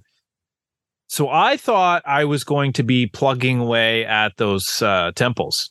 Mhm, mhm. So I did not want to burn down the forests in order to get food, right? Because then you go down on the temple tracks and because you're angering the gods. So I shied away from uh going on that track. But the way it works, like when you go in and you harvest the food off those farms, they like that that's it. There's no more food there. So you're going in, burning down the forest, harvesting the food, and I'm going, well, if I go and I take the wood, you're just gonna go next turn and take the food. yeah, yeah. And so that's not what I need. So I was trying to like play it very, very light with the food. And uh, you know, I got a little bit here and there in other ways. And on that um that same city or gear or whatever, Yeah. pa- Palenque was it? Yep. Uh the first slot is is three food. It's a little less than most of the other slots, but it's only one turn to get there. And I guess it's like the river or whatever, and you're like fishing out of it. Is the Yeah, that's is exactly yeah. yeah. So you know, I was going there a couple of times. Uh, there's a there's a pretty neat mechanic where in the slot where you take the first player, which is common in in uh, worker placement games. Uh, if nobody goes there, you add food to the track, and then when somebody finally does go there, they get to take all that food, right? So I, I was trying to do that. Uh, although you stole that from me a couple of times, which really hurt. But uh, yeah, like, it, but then, it, like you said, consequently, I I couldn't put more than one worker out at a time, or you know, very rarely could I put a worker not in that zero spot, you know. And there Yeah. were a couple of times where all of the tracks that I wanted to go on, the zero spots were filled all at the same time by the you know the two player version of the game where you you fill up some spots randomly right Yeah, yeah, yeah, Uh, yeah. but yeah they were all filled the zero slots at the same time so, and i didn't have the food to afford to like move up uh, ahead of them Yeah, that that like such an interesting dy- dynamic that is too. Uh, trying to balance the food, even when you're you have few workers, right? Because in order to go anywhere, unless you can get those zero spots, you have to pay food. Yeah Uh, and then, yeah, like I said, if you're playing multiple workers, you have to pay more food, right? But that starting that starting uh, spot too is such an interesting spot as well because it gives you a few benefits. So first off, you go there, and the the one thing I've not seen in any other game is generally in worker placements. There's always a, a start player spot where you can go and you take the spot start player um, token or whatever the thing that represents start player, right? In this game, if you take that position, the start player moves. So Yes. if you're already start player, you go there, you have to give that up to the opponent and make your opponent the start player now, right? So it's moving regardless of where it's at, right? Which was very interesting because I've never seen that anywhere else where where a position actually forces you to move the start player, even if you because sometimes in other games you might want to go to the start player position to stop someone from stealing the stop player start player from you. Like Right. if you're a start player, you might go there because usually there's some sort of other benefit as well. So you might go there and keep your start player and know that okay, I really need to go first next turn, so I'll go there so I can go first next turn as well, right? But Yeah. this one's not the case, right? And in, in this game, like the other benefit was, like you said, the food. So each turn that no one's going on the start player uh, position, that location gains a food basically, right? So you're adding a food to the central board, uh, but it's for that location. So as soon as someone takes it, they get to keep all that food. Um, the other uh, It- neat it- aspect, yeah, Well, it works in this game because in a traditional worker placement game where you're action drafting Hmm. and you get a uh you get a reset turn or whatever, right? So everyone gets their stuff back at the end of the round. yes, That whoever's first player has a huge advantage because obviously they're going to grab the best spot, right? But in Yeah, this yeah. game, everything's constantly in motion. So when you put your worker down, well, next turn it's it's not going to be there anymore Mhm, you know mhm. and and on top of that no one's you're not placing workers at the same time as everyone right like I might Yeah, place and forth, workers yeah. for three turns and then take them all off. Whereas you you're generally like putting them all on on one turn, taking them all off on the next turn. Like it's so it's i- constantly moving that way. And I so I think that that was a brilliant design choice to have that that token move like that. Yeah, absolutely. Uh, and, and you're right about that. Like, and, and and I totally saw that. Like sometimes where I'd be like, I would start player and be and, and thinking, man, I really wish you were start player right now because if then I could see where you were going. Because there was one turn I distinctly remember. Uh, I was second player, and it was right at the end of a uh, you know a half age. We were we were going to score points or resources or something on the temple tracks. And so because I was second player at that time, I took my turn to gain position on those tracks to go just ahead of you. Uh, to to to steal those whatever from you, whether it was uh, I can't remember if it was uh, I think it was probably victory points, but to jump ahead to grab those victory points instead of you being ahead on the track and getting those, right? So like it's not always beneficial to be the first one. Whereas in a lot of other worker placement games, like you said, there's that benefit to do that. So yeah, this one with the switching is very interesting, and and and and, and it's possible because of what you just said, right? Uh, and I love that. Uh, the the other the other thing that the for that po- position allows you to do, which we didn't, I don't.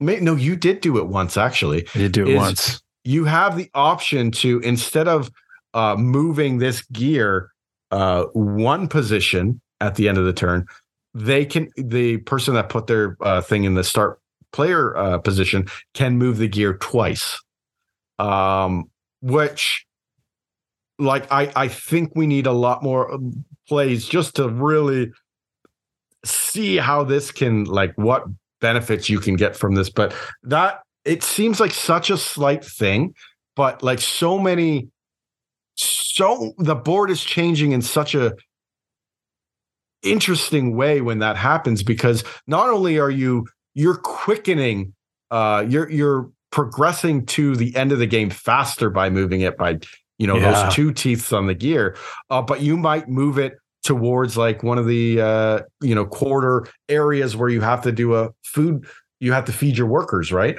or you might move it uh you know just yeah get closer to that section or or or even if you're if you're moving at once because the workers are moving on their different gears wherever they are you might position yours or your opponent's workers in better positions or you might move them past where they were hoping to go right?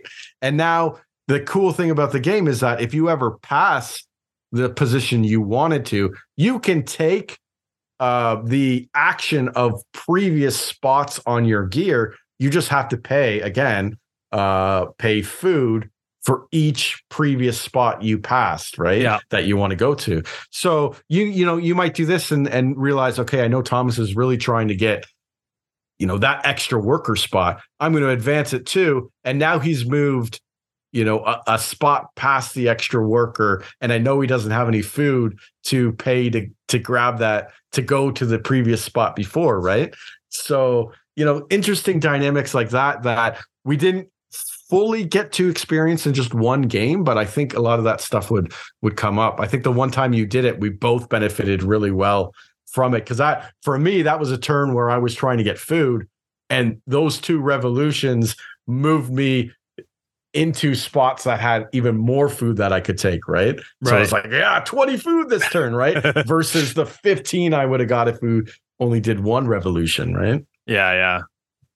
so, and then and then one of the things that's really neat is because you're you're you can place uh as many uh, uh, as you want or or uh, remove as many as you want. You can play around with the you know which mo- which workers you take off first, right? So, say there's a spot on the board that okay, I need two food to to pay for when I take this worker off the spot to do the action.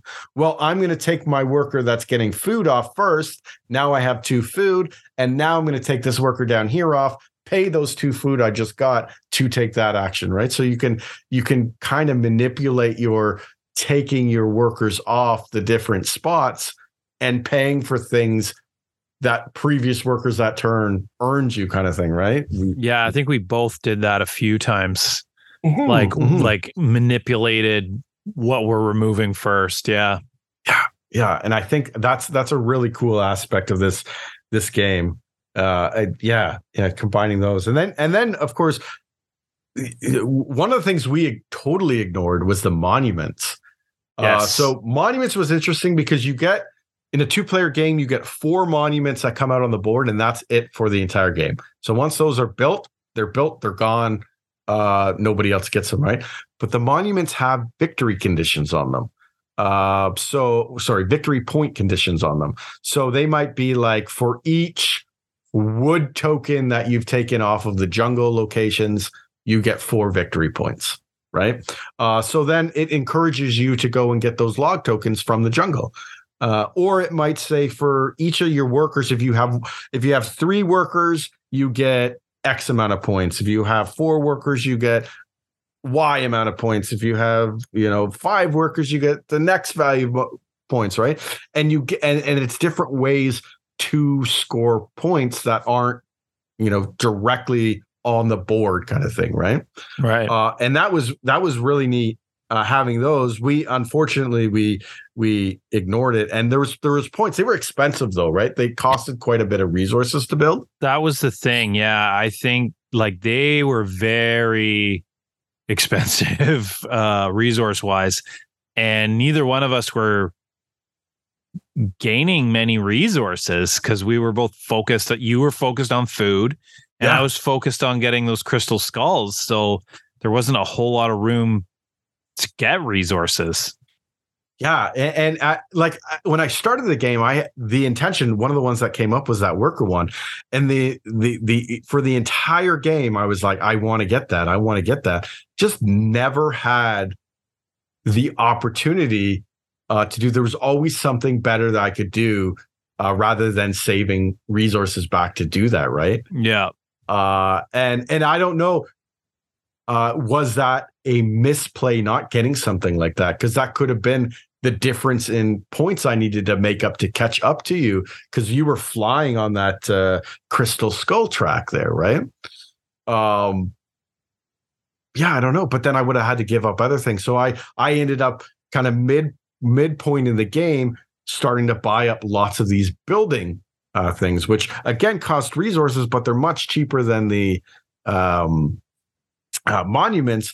Uh, but they provide different types of bonuses. Generally, some of them will give victory points, and then I was using, I was basically buying these to move positions on the temple tracks because the temple tracks are really interesting too uh, b- because basically they are each each track each step of the temple uh, is worth increasing amounts of victory points.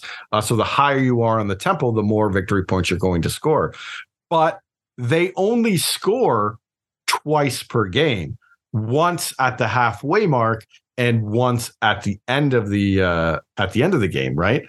Uh, and this is represented by these little stickers that are on the teeth, so you can really pay attention to when you're going to get those points, right? So you're trying to get higher up on those tracks so that when when those uh, positions on the main gear get there, when you get to those half years and and, and final year, you're high enough to get like major points, right? And not only that, when those uh, times come on the uh, the main gear if you are leading on that track you also get this like bonus victory point and each of the three temples has a different setup of whether you know it's it's six points or two points or four points uh, but whoever's leading gets that little like extra bonus right and that was kind of a strategy that i started to work towards near the end was getting these the being high on those tracks so i can earn all those bonuses and catch up to you, right?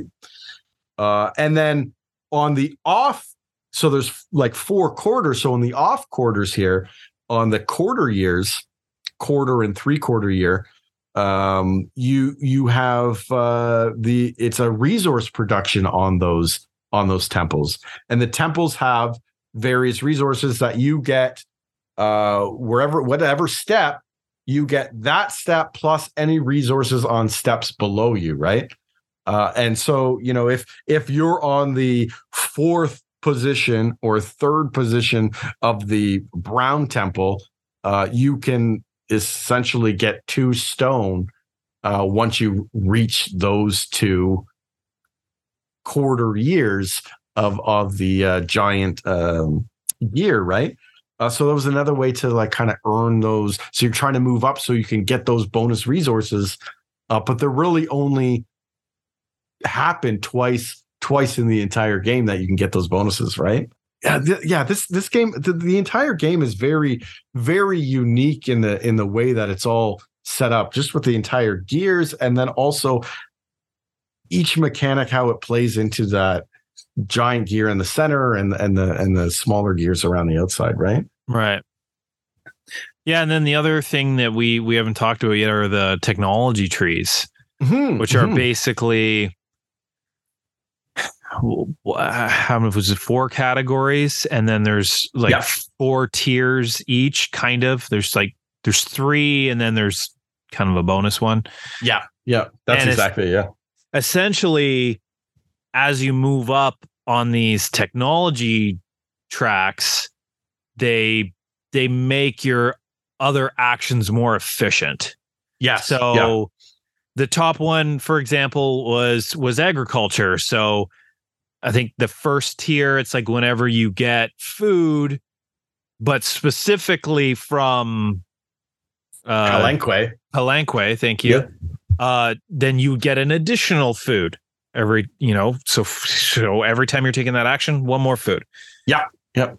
Then the next tier was, um, you can get you get additional food if you're fishing in Palenque, and then I think that's the one where now you don't have to worry about those tiles anymore, right? Yeah, just- that you just one worked. Get the the food value, which was amazing. when I got that, it like it was like a game changer for me for for production because at first I was burning the forest and then going down on the temple tracks was I really didn't want to do because of you know the bonuses that we just talked about, right? Um, but once I got there, then I could just take the food or or if there was no food on that location, I could still just take the food Yeah. uh, because that that technology allowed me to do it right? Uh, and whether there was there was uh, uh, wood on top or not i i didn't have to burn the wood anymore right? Uh, which was yeah which was great because then i like every time i was taking workers off of palenque i was getting food for very little work uh you know no no decreases in temples or anything right Yeah. Yeah. yeah, but and you're right. Each of those technologies almost yeah, it, it's specific to certain cities. So like that agricultural one really helps you on the Palenque um, gear. Uh, whereas uh, the, the next one down was the uh, resource, I think resource production. I, I forget what they call the actual um, uh, tech. Oh, actually, I got the rule book here. Oh. I'll just look it up. Well, the one that I did was the theology tree, which, Yeah, yeah, uh, like, yeah. So every time I placed a crystal skull, I could place it, you know, one more spot ahead, which was more points, right? yeah. And, And- and- then, yeah, and yeah. That that technology really helped you out on Yeah. the, you know, uh, uh, chi- chi- chichen. Chi- oh, geez, uh, on that city, the, the chi- Chichen Chichen- Itza, Chichen Itza. yeah, yeah, yeah. on the Chichen Itza gear, right? So that one was really good for that that Yeah. gear, uh, and for because you were going, you know, skull, uh, crystal skull uh, heavy. Uh, the the once you got to like tech level three, you would get extra skulls whenever you took that on the uh, Yeah. the gear that would give you Which Yaximal or whatever it was. Yeah, I realized last night, I'm like, I did not take advantage of it because I was so focused on getting to the crystal skulls on that on that gear, right? Yeah, yeah. Which I think was five spots up. The tech tree like when you're at the end if you bump up a if you're if you're like on tier 3 of the tech tree you're getting Yeah. additional crystal skulls but if you bump up uh, that tech tree again you get an, a crystal skull every time Yeah, yeah, yeah.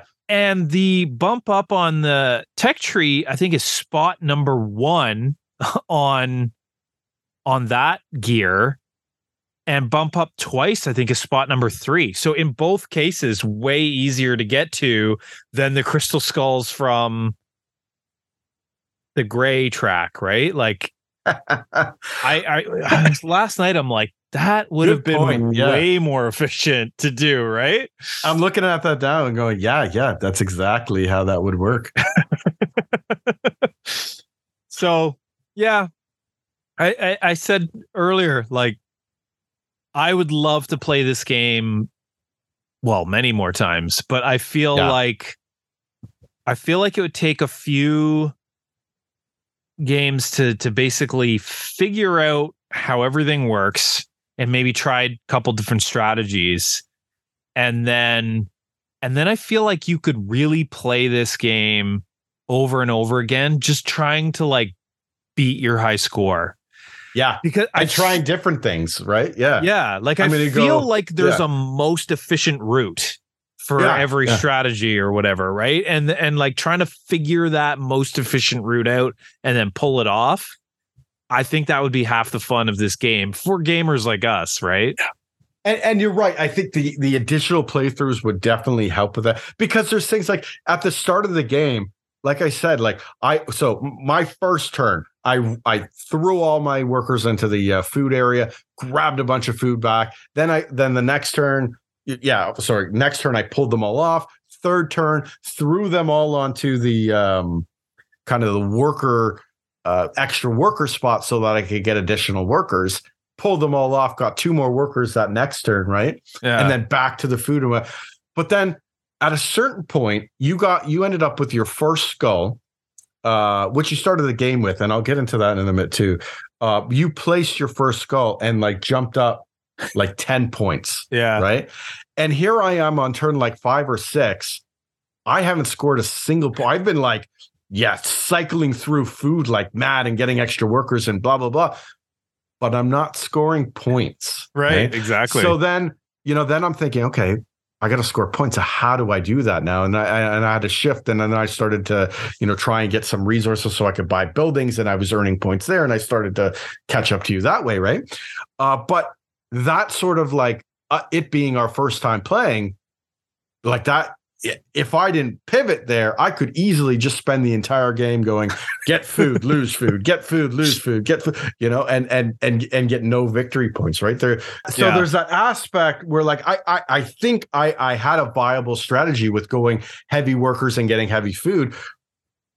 But it was at what point um like I I noticed too slowly that you know okay no, that's that's a great strategy but you have to you have to hone that or focus that. And i think additional playthroughs would do that. And Right. you know playing optimally like you said oh i could easily got more skulls just going on the other gear and and doing that right? Like those are the types of things that future plays would like pay like you, you'd pick up right? And i and i and i was thinking about it today too near the end of the game you were taking turns to place your workers to get those crystal skulls or to sorry to place the crystal skulls on the uh chichen itza gear Mm. if I was smart, like I could have just like clogged up the gear. Like I, at the last few turns, I didn't really need to do anything, so I could have thrown workers there, clogged it up. You didn't have the food to go like on space four of that location, right but I had the workers and the food to just clog it. Right, I could have just put them there and blocked you from getting those additional, you know, movement on the temples and and dropping your skulls. So then you would have had to only drop the skulls on earlier spots, right? So that was like one of the things too. Like I could have played a bit of a blocking strategy on my last turn instead of doing it one way or another, right?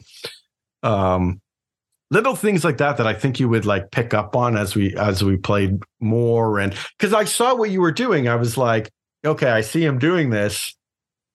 How do I make my own points to counteract what you're doing, right? Uh, well, oh, maybe I don't have to make my own points to counteract. I can leave it as is and block sort of what you're doing. Uh, but yeah, just yeah, fascinating different things. Um, and each yeah each of those tech trees are different based on like what kind of strategy you want you want to go for. There's a tech tree that was very building heavy. Mm-hmm. so if you're building lots of uh, buildings you could get benefits for building buildings you know uh, in that in that tech tree.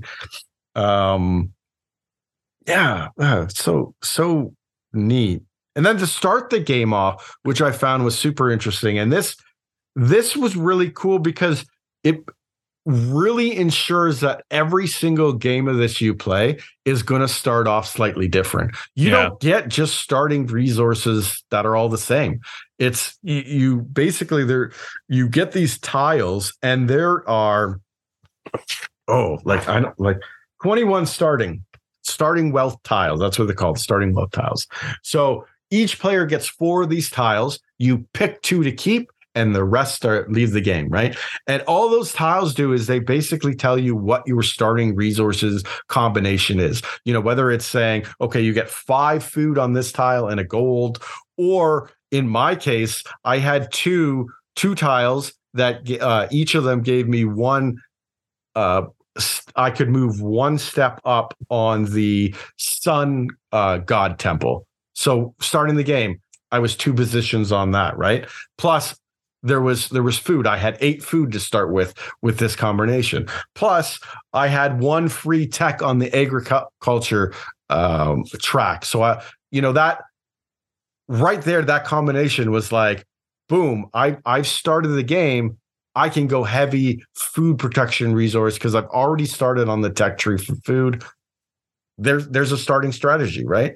Yep. Uh, and you on the flip side got one with you know, uh, a um, a tech, I think on the Chichen Itza, was it or no? Maybe it was a resource. It, it was, was the resource, resource one. So, yeah. it, so I had one that was for food and one free uh, advancement on on the resource tech tree, mm-hmm. and the other one was for food, a stone maybe, right, and and a crystal skull, right. So, so, so right that, away, yeah, I'm like, well, skulls sound good. Yeah. Right. So that was like a start to your strategy right there, right? Like it, yeah. it totally dictated a, uh, the different ways we we went, and then just the different ways we actually played the game were so vastly different that, like, uh, and and neither i don't think we when we finished the game okay again yeah if we jockeyed and we played a bit different there could have been a larger gap but like there was a like four point i think difference between our two scores. You had like 62 and i had like 58 or something i think right? Uh you messaged me later that night uh at like yeah. one.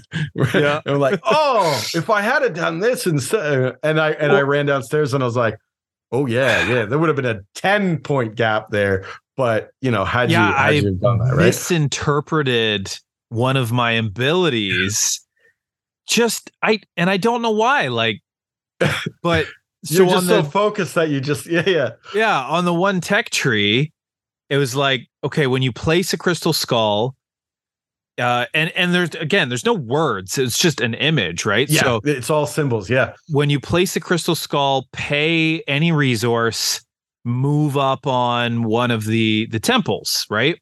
Well you're placing the crystal skull down on a spot that allows you to move on a temple. So and again there's three different temples. So i uh, in my brain it just automatically went like move one more spot on sure, the temple yeah. that you put the skull on. But that's not what it is at all. It's pay a resource to move on any temple track. So yeah. if I just stuck with like one temple track, it I would have advanced so much further and and thus got a much larger point um like many more points per that movement, Yeah. Yeah. right? If I'd stuck with one track, but It- instead yeah. for some reason I misinterpreted it and went one on every track.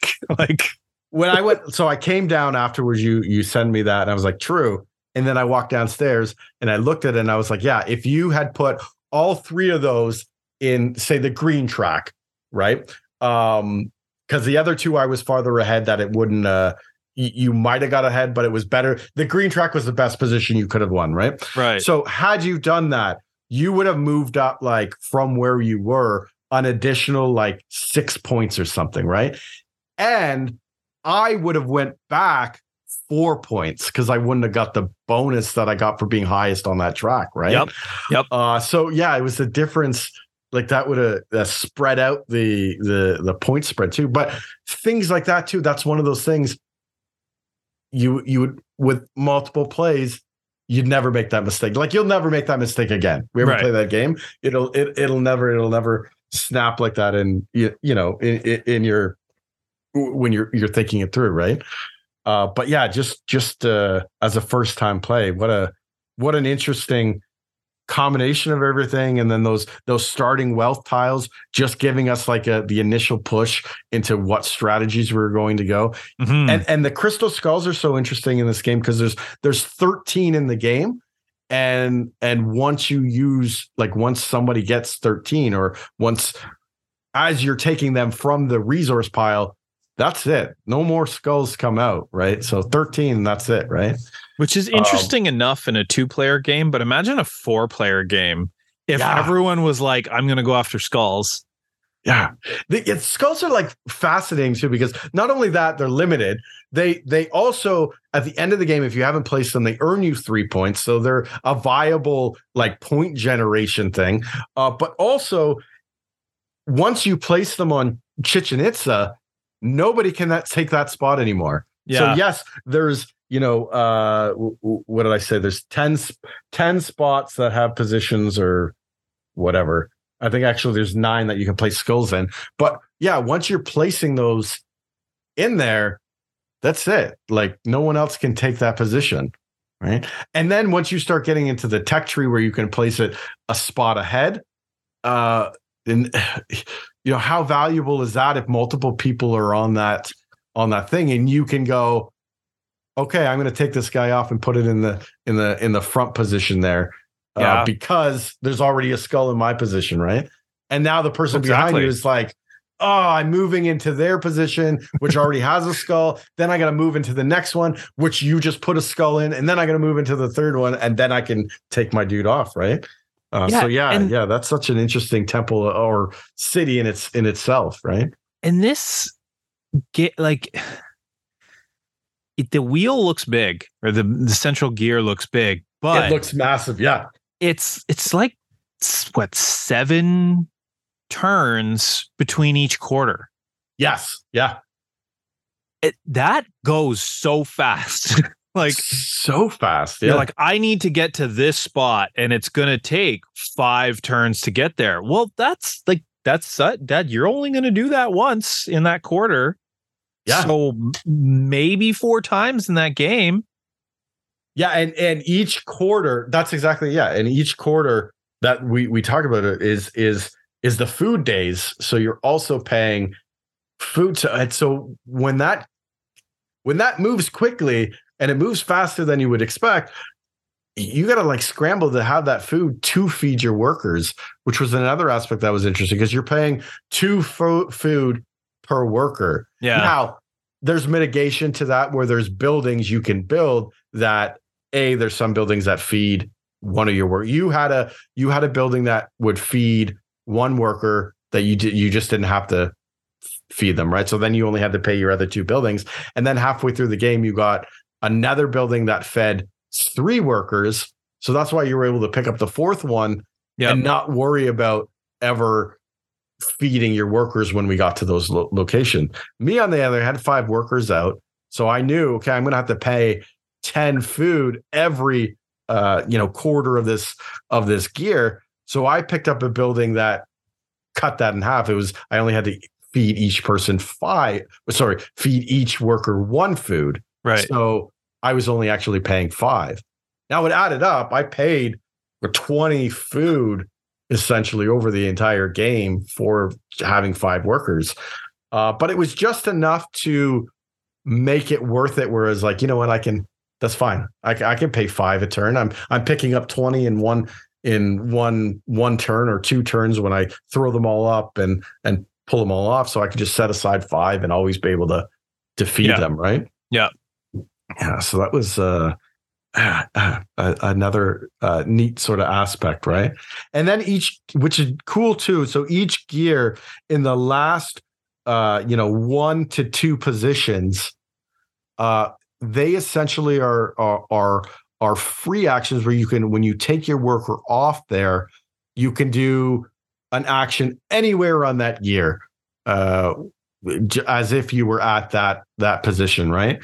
So sometimes, like you get to a spot and you can't quite afford it, you can just wait. You can just leave it there, or or oh no, I really need to place another worker, so I can't take this worker off right now uh, to take the action I want. So you place your worker and then pull it up on you know turn six or seven of the of the the gear turn, and you can take that action that you originally wanted to, right? I feel like that's really inefficient, but it's Sure, an yeah. it's a nice fail safe. Yes, yeah. Yeah. Yeah, y- eh, what you really don't want to do is have your worker like fall off the end of the the, the track because once it, it once it goes Yeah. past that last one, it just comes back to you. But I, I I'm like in a in a I wonder in a four player game whether those those spots would be used more often. I used like I don't think we either of us ever got to that uh, sixth or seventh spot. Uh, I used the fifth spot on one of the tracks to use a uh, position on another uh, uh, gear once, uh, but that was it. And that was kind of a uh, I had I was throwing people onto that gear because I could really use any position on that gear. So Right. it was they were just extra things I was placing on the board, right? But yeah, yeah, Uh, this is just very interesting. And then we didn't even talk about, but like building wise, so you got age one buildings uh, that are on the board that are powerful, but not as powerful as say the age two buildings. Which when the gear does like a half revolution, the middle gear, then all the age two building you you discard all the age one buildings that are still on the board uh, and you put all the H2 buildings out and then you start to see you know different stuff coming up now or more uh, uh, buildings that provide more benefits or whatever right so Yeah. yeah that was that was kind of a neat thing too to have different it's like- stages of of buildings That that building that fed one of my workers was an age one building, and then that building that fed three of my workers was an age two building. So it's like that kind of jump up in yeah reward, right? Yeah, it cost a little bit more, but like cost to benefit ratio was super low for that one. Yeah. We got to the end of the the the game, and I was like, "Oh, oh, Jordan forgot to save food for his people," and I was so excited. and then we got to that feed portion. You were like, "Okay, I had these two buildings, so I don't worry." And I was like, "Ah, forgot he bought that." I'm so excited. I'm like, "That's like negative twelve points coming, right?" Which would have been the game for me, right? I was Right, like, yeah. I'm gonna win because he gets all those negatives. But no, no, no, you you planned it out. uh, but yeah, no, I I uh, I really like this one. I'd love to I'd love to play it more. Uh, you know, when we have time Yeah. outside of the podcast to to you know to replay games. Just have to start playing twice a week. That's all. Yeah, that's it. That's it. Yeah, yeah. You know, forget all of Children. our adult responsibilities. why why why is adulting so hard? Oh, it just, just doesn't make, you know what? Why do we have five day weeks? Like we really got to do this four day week business. That's that's got to be a thing. So And then we spend- day, right? The extra day playing board games. Exactly. Yeah. Yeah. That seems fair to me.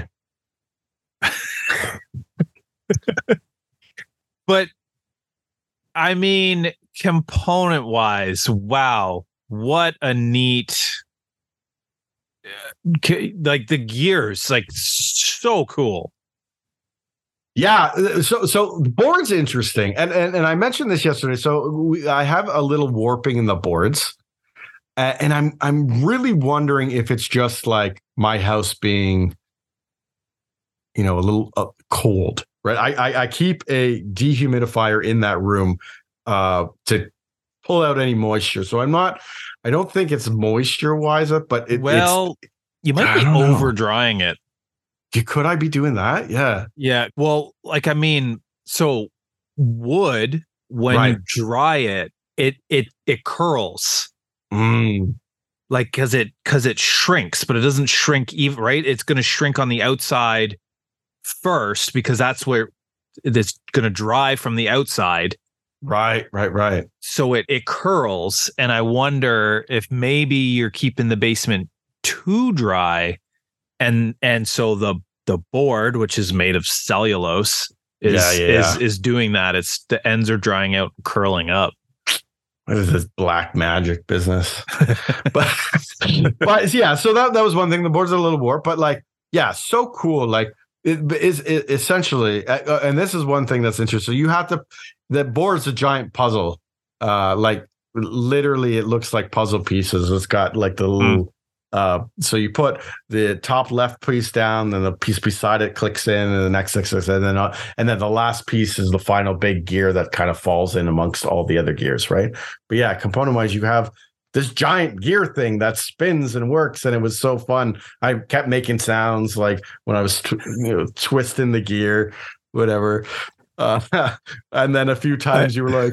You would twist it, and I'm Yeah. like, "Yeah, okay, I gotta let him twist it too. It's not fair that I'm twisting it every time." i automatically like turn one my hand went i think i actually touched it and then i'm like oh no wait i have to let thomas make the first turn right his Yeah. game i can't do that but i wanted to like my hand was just drawn to it right yeah and it's one of those things that's like that it's just a draw to the game. Like what a neat kind of way of doing things to have this giant gear that moves other gears too right? Absolutely. Um yeah uh, so But- neat and that but like the facilitated a very interesting exciting mechanic right? Like yeah it's it's not one of those things that's like oh it's just a gimmick and then there's nothing to it right? No it actually made a really neat mechanic and and Yeah. worked in such a way that and I don't see I haven't seen anybody do anything quite like that anymore, right?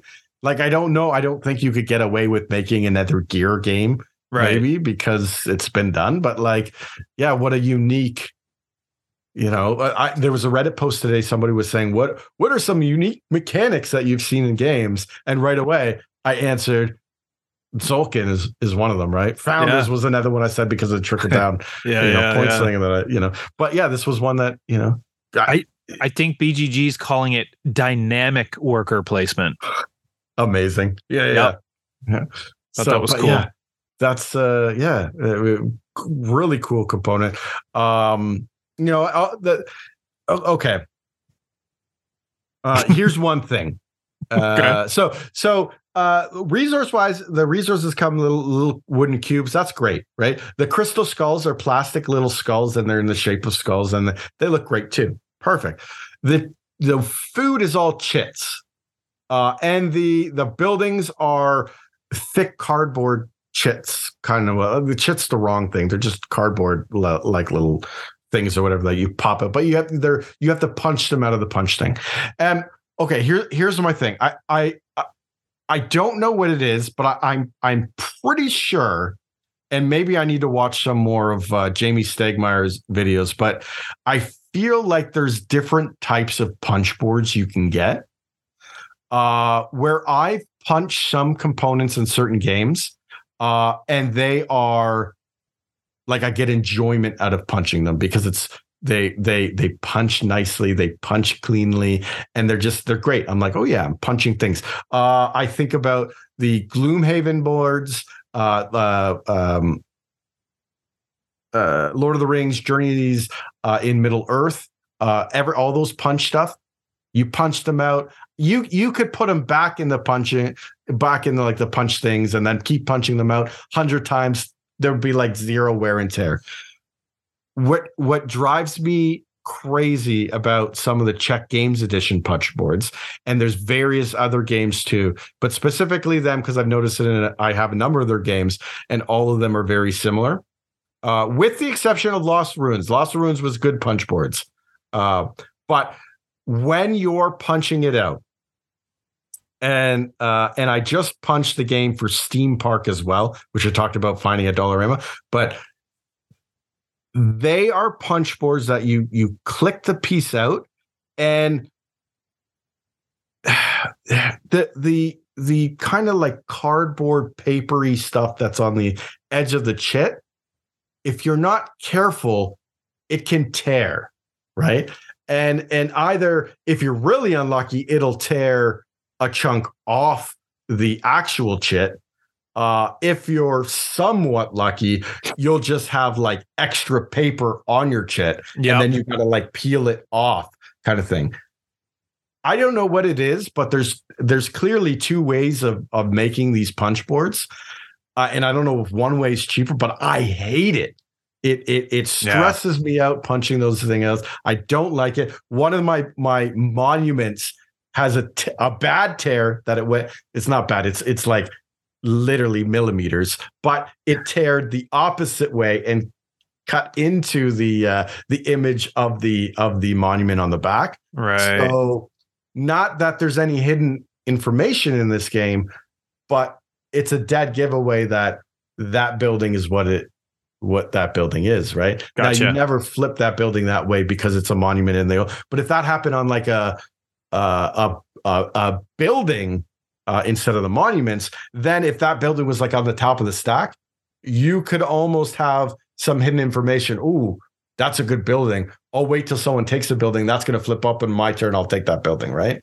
So those it'd be very rare for that to happen in this game. It's not a game that would have that, but other games that have that sort of hidden information, those types of chits, they drive me crazy. So that's yeah. my one rant there of those those punch boards, and I don't know what it is. The other thing that can happen is maybe they don't tear, but either the um the paper like that's printed on the top layer will separate. Yeah. Or or you'll get it where all the cardboard layers start to separate. Yes. From yeah. punching it out. That drives me crazy too and and though that's like specifically with that type of punch board too right mm-hmm, that's mm-hmm. another uh so uh, yeah i don't i don't know what the difference is between the two di- t- different type of like punch board whether it's like a different thickness of cardboard or or whatever but like i really when i see games that have the punch board that are the ones i like i really appreciate that because i'm like okay these punch out so smoothly you know uh, that's great. Whereas when when it's got that paper junk, I always oh it makes me cringe pumping the. I, I find the best way to do it is like quick like stab motions with your fingers to like just fire it out of the positions because then it just rips perfectly and then it's out right.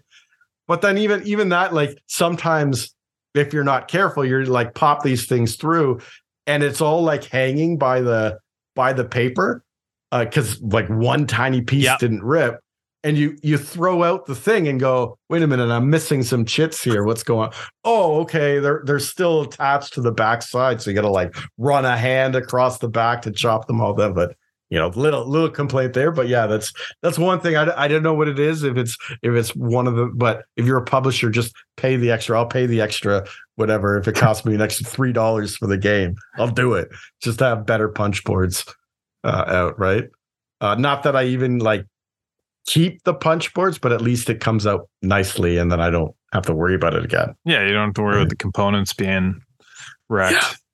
Yeah. And then yeah, yeah, I I think that's basically it. Um the board was nice and big, like yeah, it was a big board. Um but like not overly sized. Yeah. I mean, because you've got these big gears on it, right? But there's lots of room for everything. I, I don't know. It was a nice big board, and the artwork on it I thought was great. Yeah, artwork is great. Artwork on the box is is, is cool looking too. It's very Yeah. um, the first time I saw it, I thought it was like a little cartoony and goofy, and then I like got a close look at it, and I'm like, no, it's the opposite. It's detailed and like very well Yeah. drawn. Yeah, it's very yeah the artwork is very thematic for what it is and i and i and i i don't know a lot about mayan civilization uh but i wonder like the whole crystal skull thing like this is this is something that comes up it's not the only place i've seen crystal skulls right um but i wonder like the like there's specifically 13 of them so is that a play on was 13 a number in mayan so i know we we, we Ah. talk about in superstitious 13 being a bad luck was that a mayan number for bad luck too like is that one of those things you know i don't know Wonder. um but i wonder i wonder like how much of that kind of stuff they kind of stuck in as well yeah, yeah. Um, yeah. which is kind of neat right but Little tristodecaphobia. Yeah yeah exactly Uh, but yeah i i uh the the the, the slight uh other thing is uh the game comes with three baggies it's got all these components Oh, and then only three baggies, right? So like I have one bag with the crystal skulls in it. Uh they fit per one bag with all the food, and then this other large bag with every other chit and and player board and whatever in it, right? So they all fit in there, but like when I go to set up the game, now I'm gonna have to, unless I put more baggies in there, like I gotta separate everything and then throw things back in and whatever, right? Mhm. So that makes it a bit of a pain when I always like games that provide like extra baggies because it's just like they're just doing it to uh, to to be helpful kind of thing, right? Oh, here Yeah. here's here's 10 baggies. You'll only use 5 in this game. But so I always whenever I have one of those games, I take the additional baggies out, I set them on my shelf, and when I get something like this, then I'm like, all right, here, take one of the the That's extra smart. baggies and and and do that, right? That's So, smart. yeah. Like, we'll talk about this in the side episode, but uh, Jamey Stegmaier wants to is is really going more eco focused, I guess, with his Yeah. production, yes. and he started using these Oh. compostable Ah. plastic baggies, and uh, I, Jamey, I love you, but you might as well not put baggies in the box if you're going to use these compostable plastic ones because they're garbage. They're they they just tear. Like you Yeah. go to put the components in for the first time and they tear. That's if it didn't tear when you open the bag. So Yeah, I, I watched you at the during the side, like you open one toe or one, put in like one thing, the corner popped through the end. Right? Yeah. It was like, oh my goodness, come on. Oh, Yeah. so I'm almost thinking like I gotta go buy myself like a bag of small baggies Right. and just save it because maybe in a few years everyone's going to go to this compostable plastic garbage and it's not going to work at all. And i'm like i need my you know bad for the environment real plastic to It's actually hold these components and so they don't get wrecked right? And, and that's what, like some, of- eh, some, and I get it, the plastics, but some of those baggies are like, like some of the publishers when they and and and Stonemaier Games, some of their previous stuff when they when they had they had like decent plastic bags, like were strong ones, right? Where you you get some games and it's like very weak plastic or whatever, but they don't. Even the weak plastic ones are better than the than Yeah. the uh, compostable ones that just like tear when you're when you're touching them, right? so they compost in your hand, right? Uh, yeah. well if you use it one time or not even and it tears now it's no good compostable or not it costs energy to Dude. make that bag Hundred percent, yeah. right it costs fuel to ship it across the world it, if it's not doing its job it's not eco-friendly Yeah, Right? Yeah, you It- might like- as well not have it. Yeah, yeah. Yeah. Like it okay, you say what you want about, you know, plastic being horrible for the environment and it is. But if if that plastic is doing its job forever, way more eco-friendly than than something that's that's basically produced and transported and then thrown away. Yeah, that you know what this is could be another you know whole discussion thing too because like the other the other side of it too is like if you're not going to do bags, I wonder if you could do a better inserts that everything just kind of like Yeah. so like, like I think of like uh um Gloomhaven uh, Jaws of the Lion, all the little chits and tokens. Uh, and same uh, small world does this. All the little like uh chits for the races um comes in well, it's plastic, so there- there's an issue there, right? But comes in like a little plastic container and it has a lid that pops off. You fit them all in, they fit perfectly, and you pop the lid on, right? So maybe Yeah. you make this out of cardboard and you can you can do that and whatever.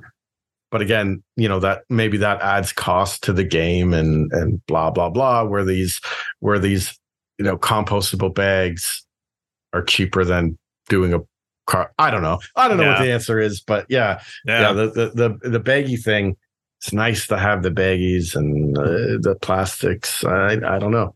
And i guess it's a you know you you talk about like um like micro plastics and them finding microplastics in our like bloodstream now and all that kind of stuff. And yeah okay the plastics is a big issue but I, I don't know. I don't know what the answer is. It's it's, we could go anyway here. But it's nice to have be able to organize a board game in a uh you know a, a decent fashion. And not only that like ha- had i had more bags in this game like you could easily set up okay here's red player here's yellow player here's blue player here's Yep. uh you know green player. Boom all in their own bag. Done. Yep. right? Uh here's the buildings. Uh level one here's level two. It's all sorted right? Now i gotta dump the the things okay there's not a lot of components in this game so it'll maybe take three extra minutes to do uh but it's just one of those quality of life things right hmm for sure. How is the insert for this box? non-existent Oh, good. Uh, yeah yeah so that yeah yeah for sure that's one thing that's like it's weird because it's it's not i guess I, I can't remember. I think yeah this this was all punch stuff. Yeah because i just complained about it. But i guess with the punch boards everything was tight. Uh but now it's not because i got rid of the the out like the outside of the punch boards are all gone. Yeah, yeah. uh, so now it's like, you know, a little, little weird to put it away, and especially with all these. Now the, yeah, yeah, it's a, it's an odd one because the board, while neat with all those gears, weird shapes uh, Yeah. because it's made up of six different shapes. So like you stack them and they take up like a corner of the of the board and then you have this like kind of like empty space along one side and the bottom side so like you tuck the component bags in there so that it's not yeah it's it's not a good insert there's Uh-huh. no insert so it Uh-huh. just yeah Another foam core project. yeah for sure. Actually i pulled one of the boards out on our game day and there was like a dent on one of the boards and i was like oh that's already and i don't know what caused it but something was clearly like poking into it. So you know that happens when you have everything loose like that. But m- minor minor grumps or uh, minor i don't know Gripes. it's late gripes Yeah. that's it Grumps works too, I think. minor grumps yeah let's go with that yeah But oh my god, I definitely, definitely want to play that some more for sure. Me too. Yeah, yeah. I think there's a lot for us to to figure out with that one. Uh, so it'd be a fun one, fun one to play again. Yeah, maybe in a couple years. of years. Well, that's it for this week's episode. Thank you so much for listening. Check out our social media feeds for images of the games we played this week, hobby progress, and more. If you haven't yet, please give us a rating and review to help appease the almighty algorithm. If you'd like to support our show, you can buy us a coffee. Links on our website and in the episode description. Or just tell your friends about us and spread the good word. Tune in next week for more unscripted banter and deep dives into our favorite board games. Until then, gentle listeners, good gaming and good night. Good night, folks.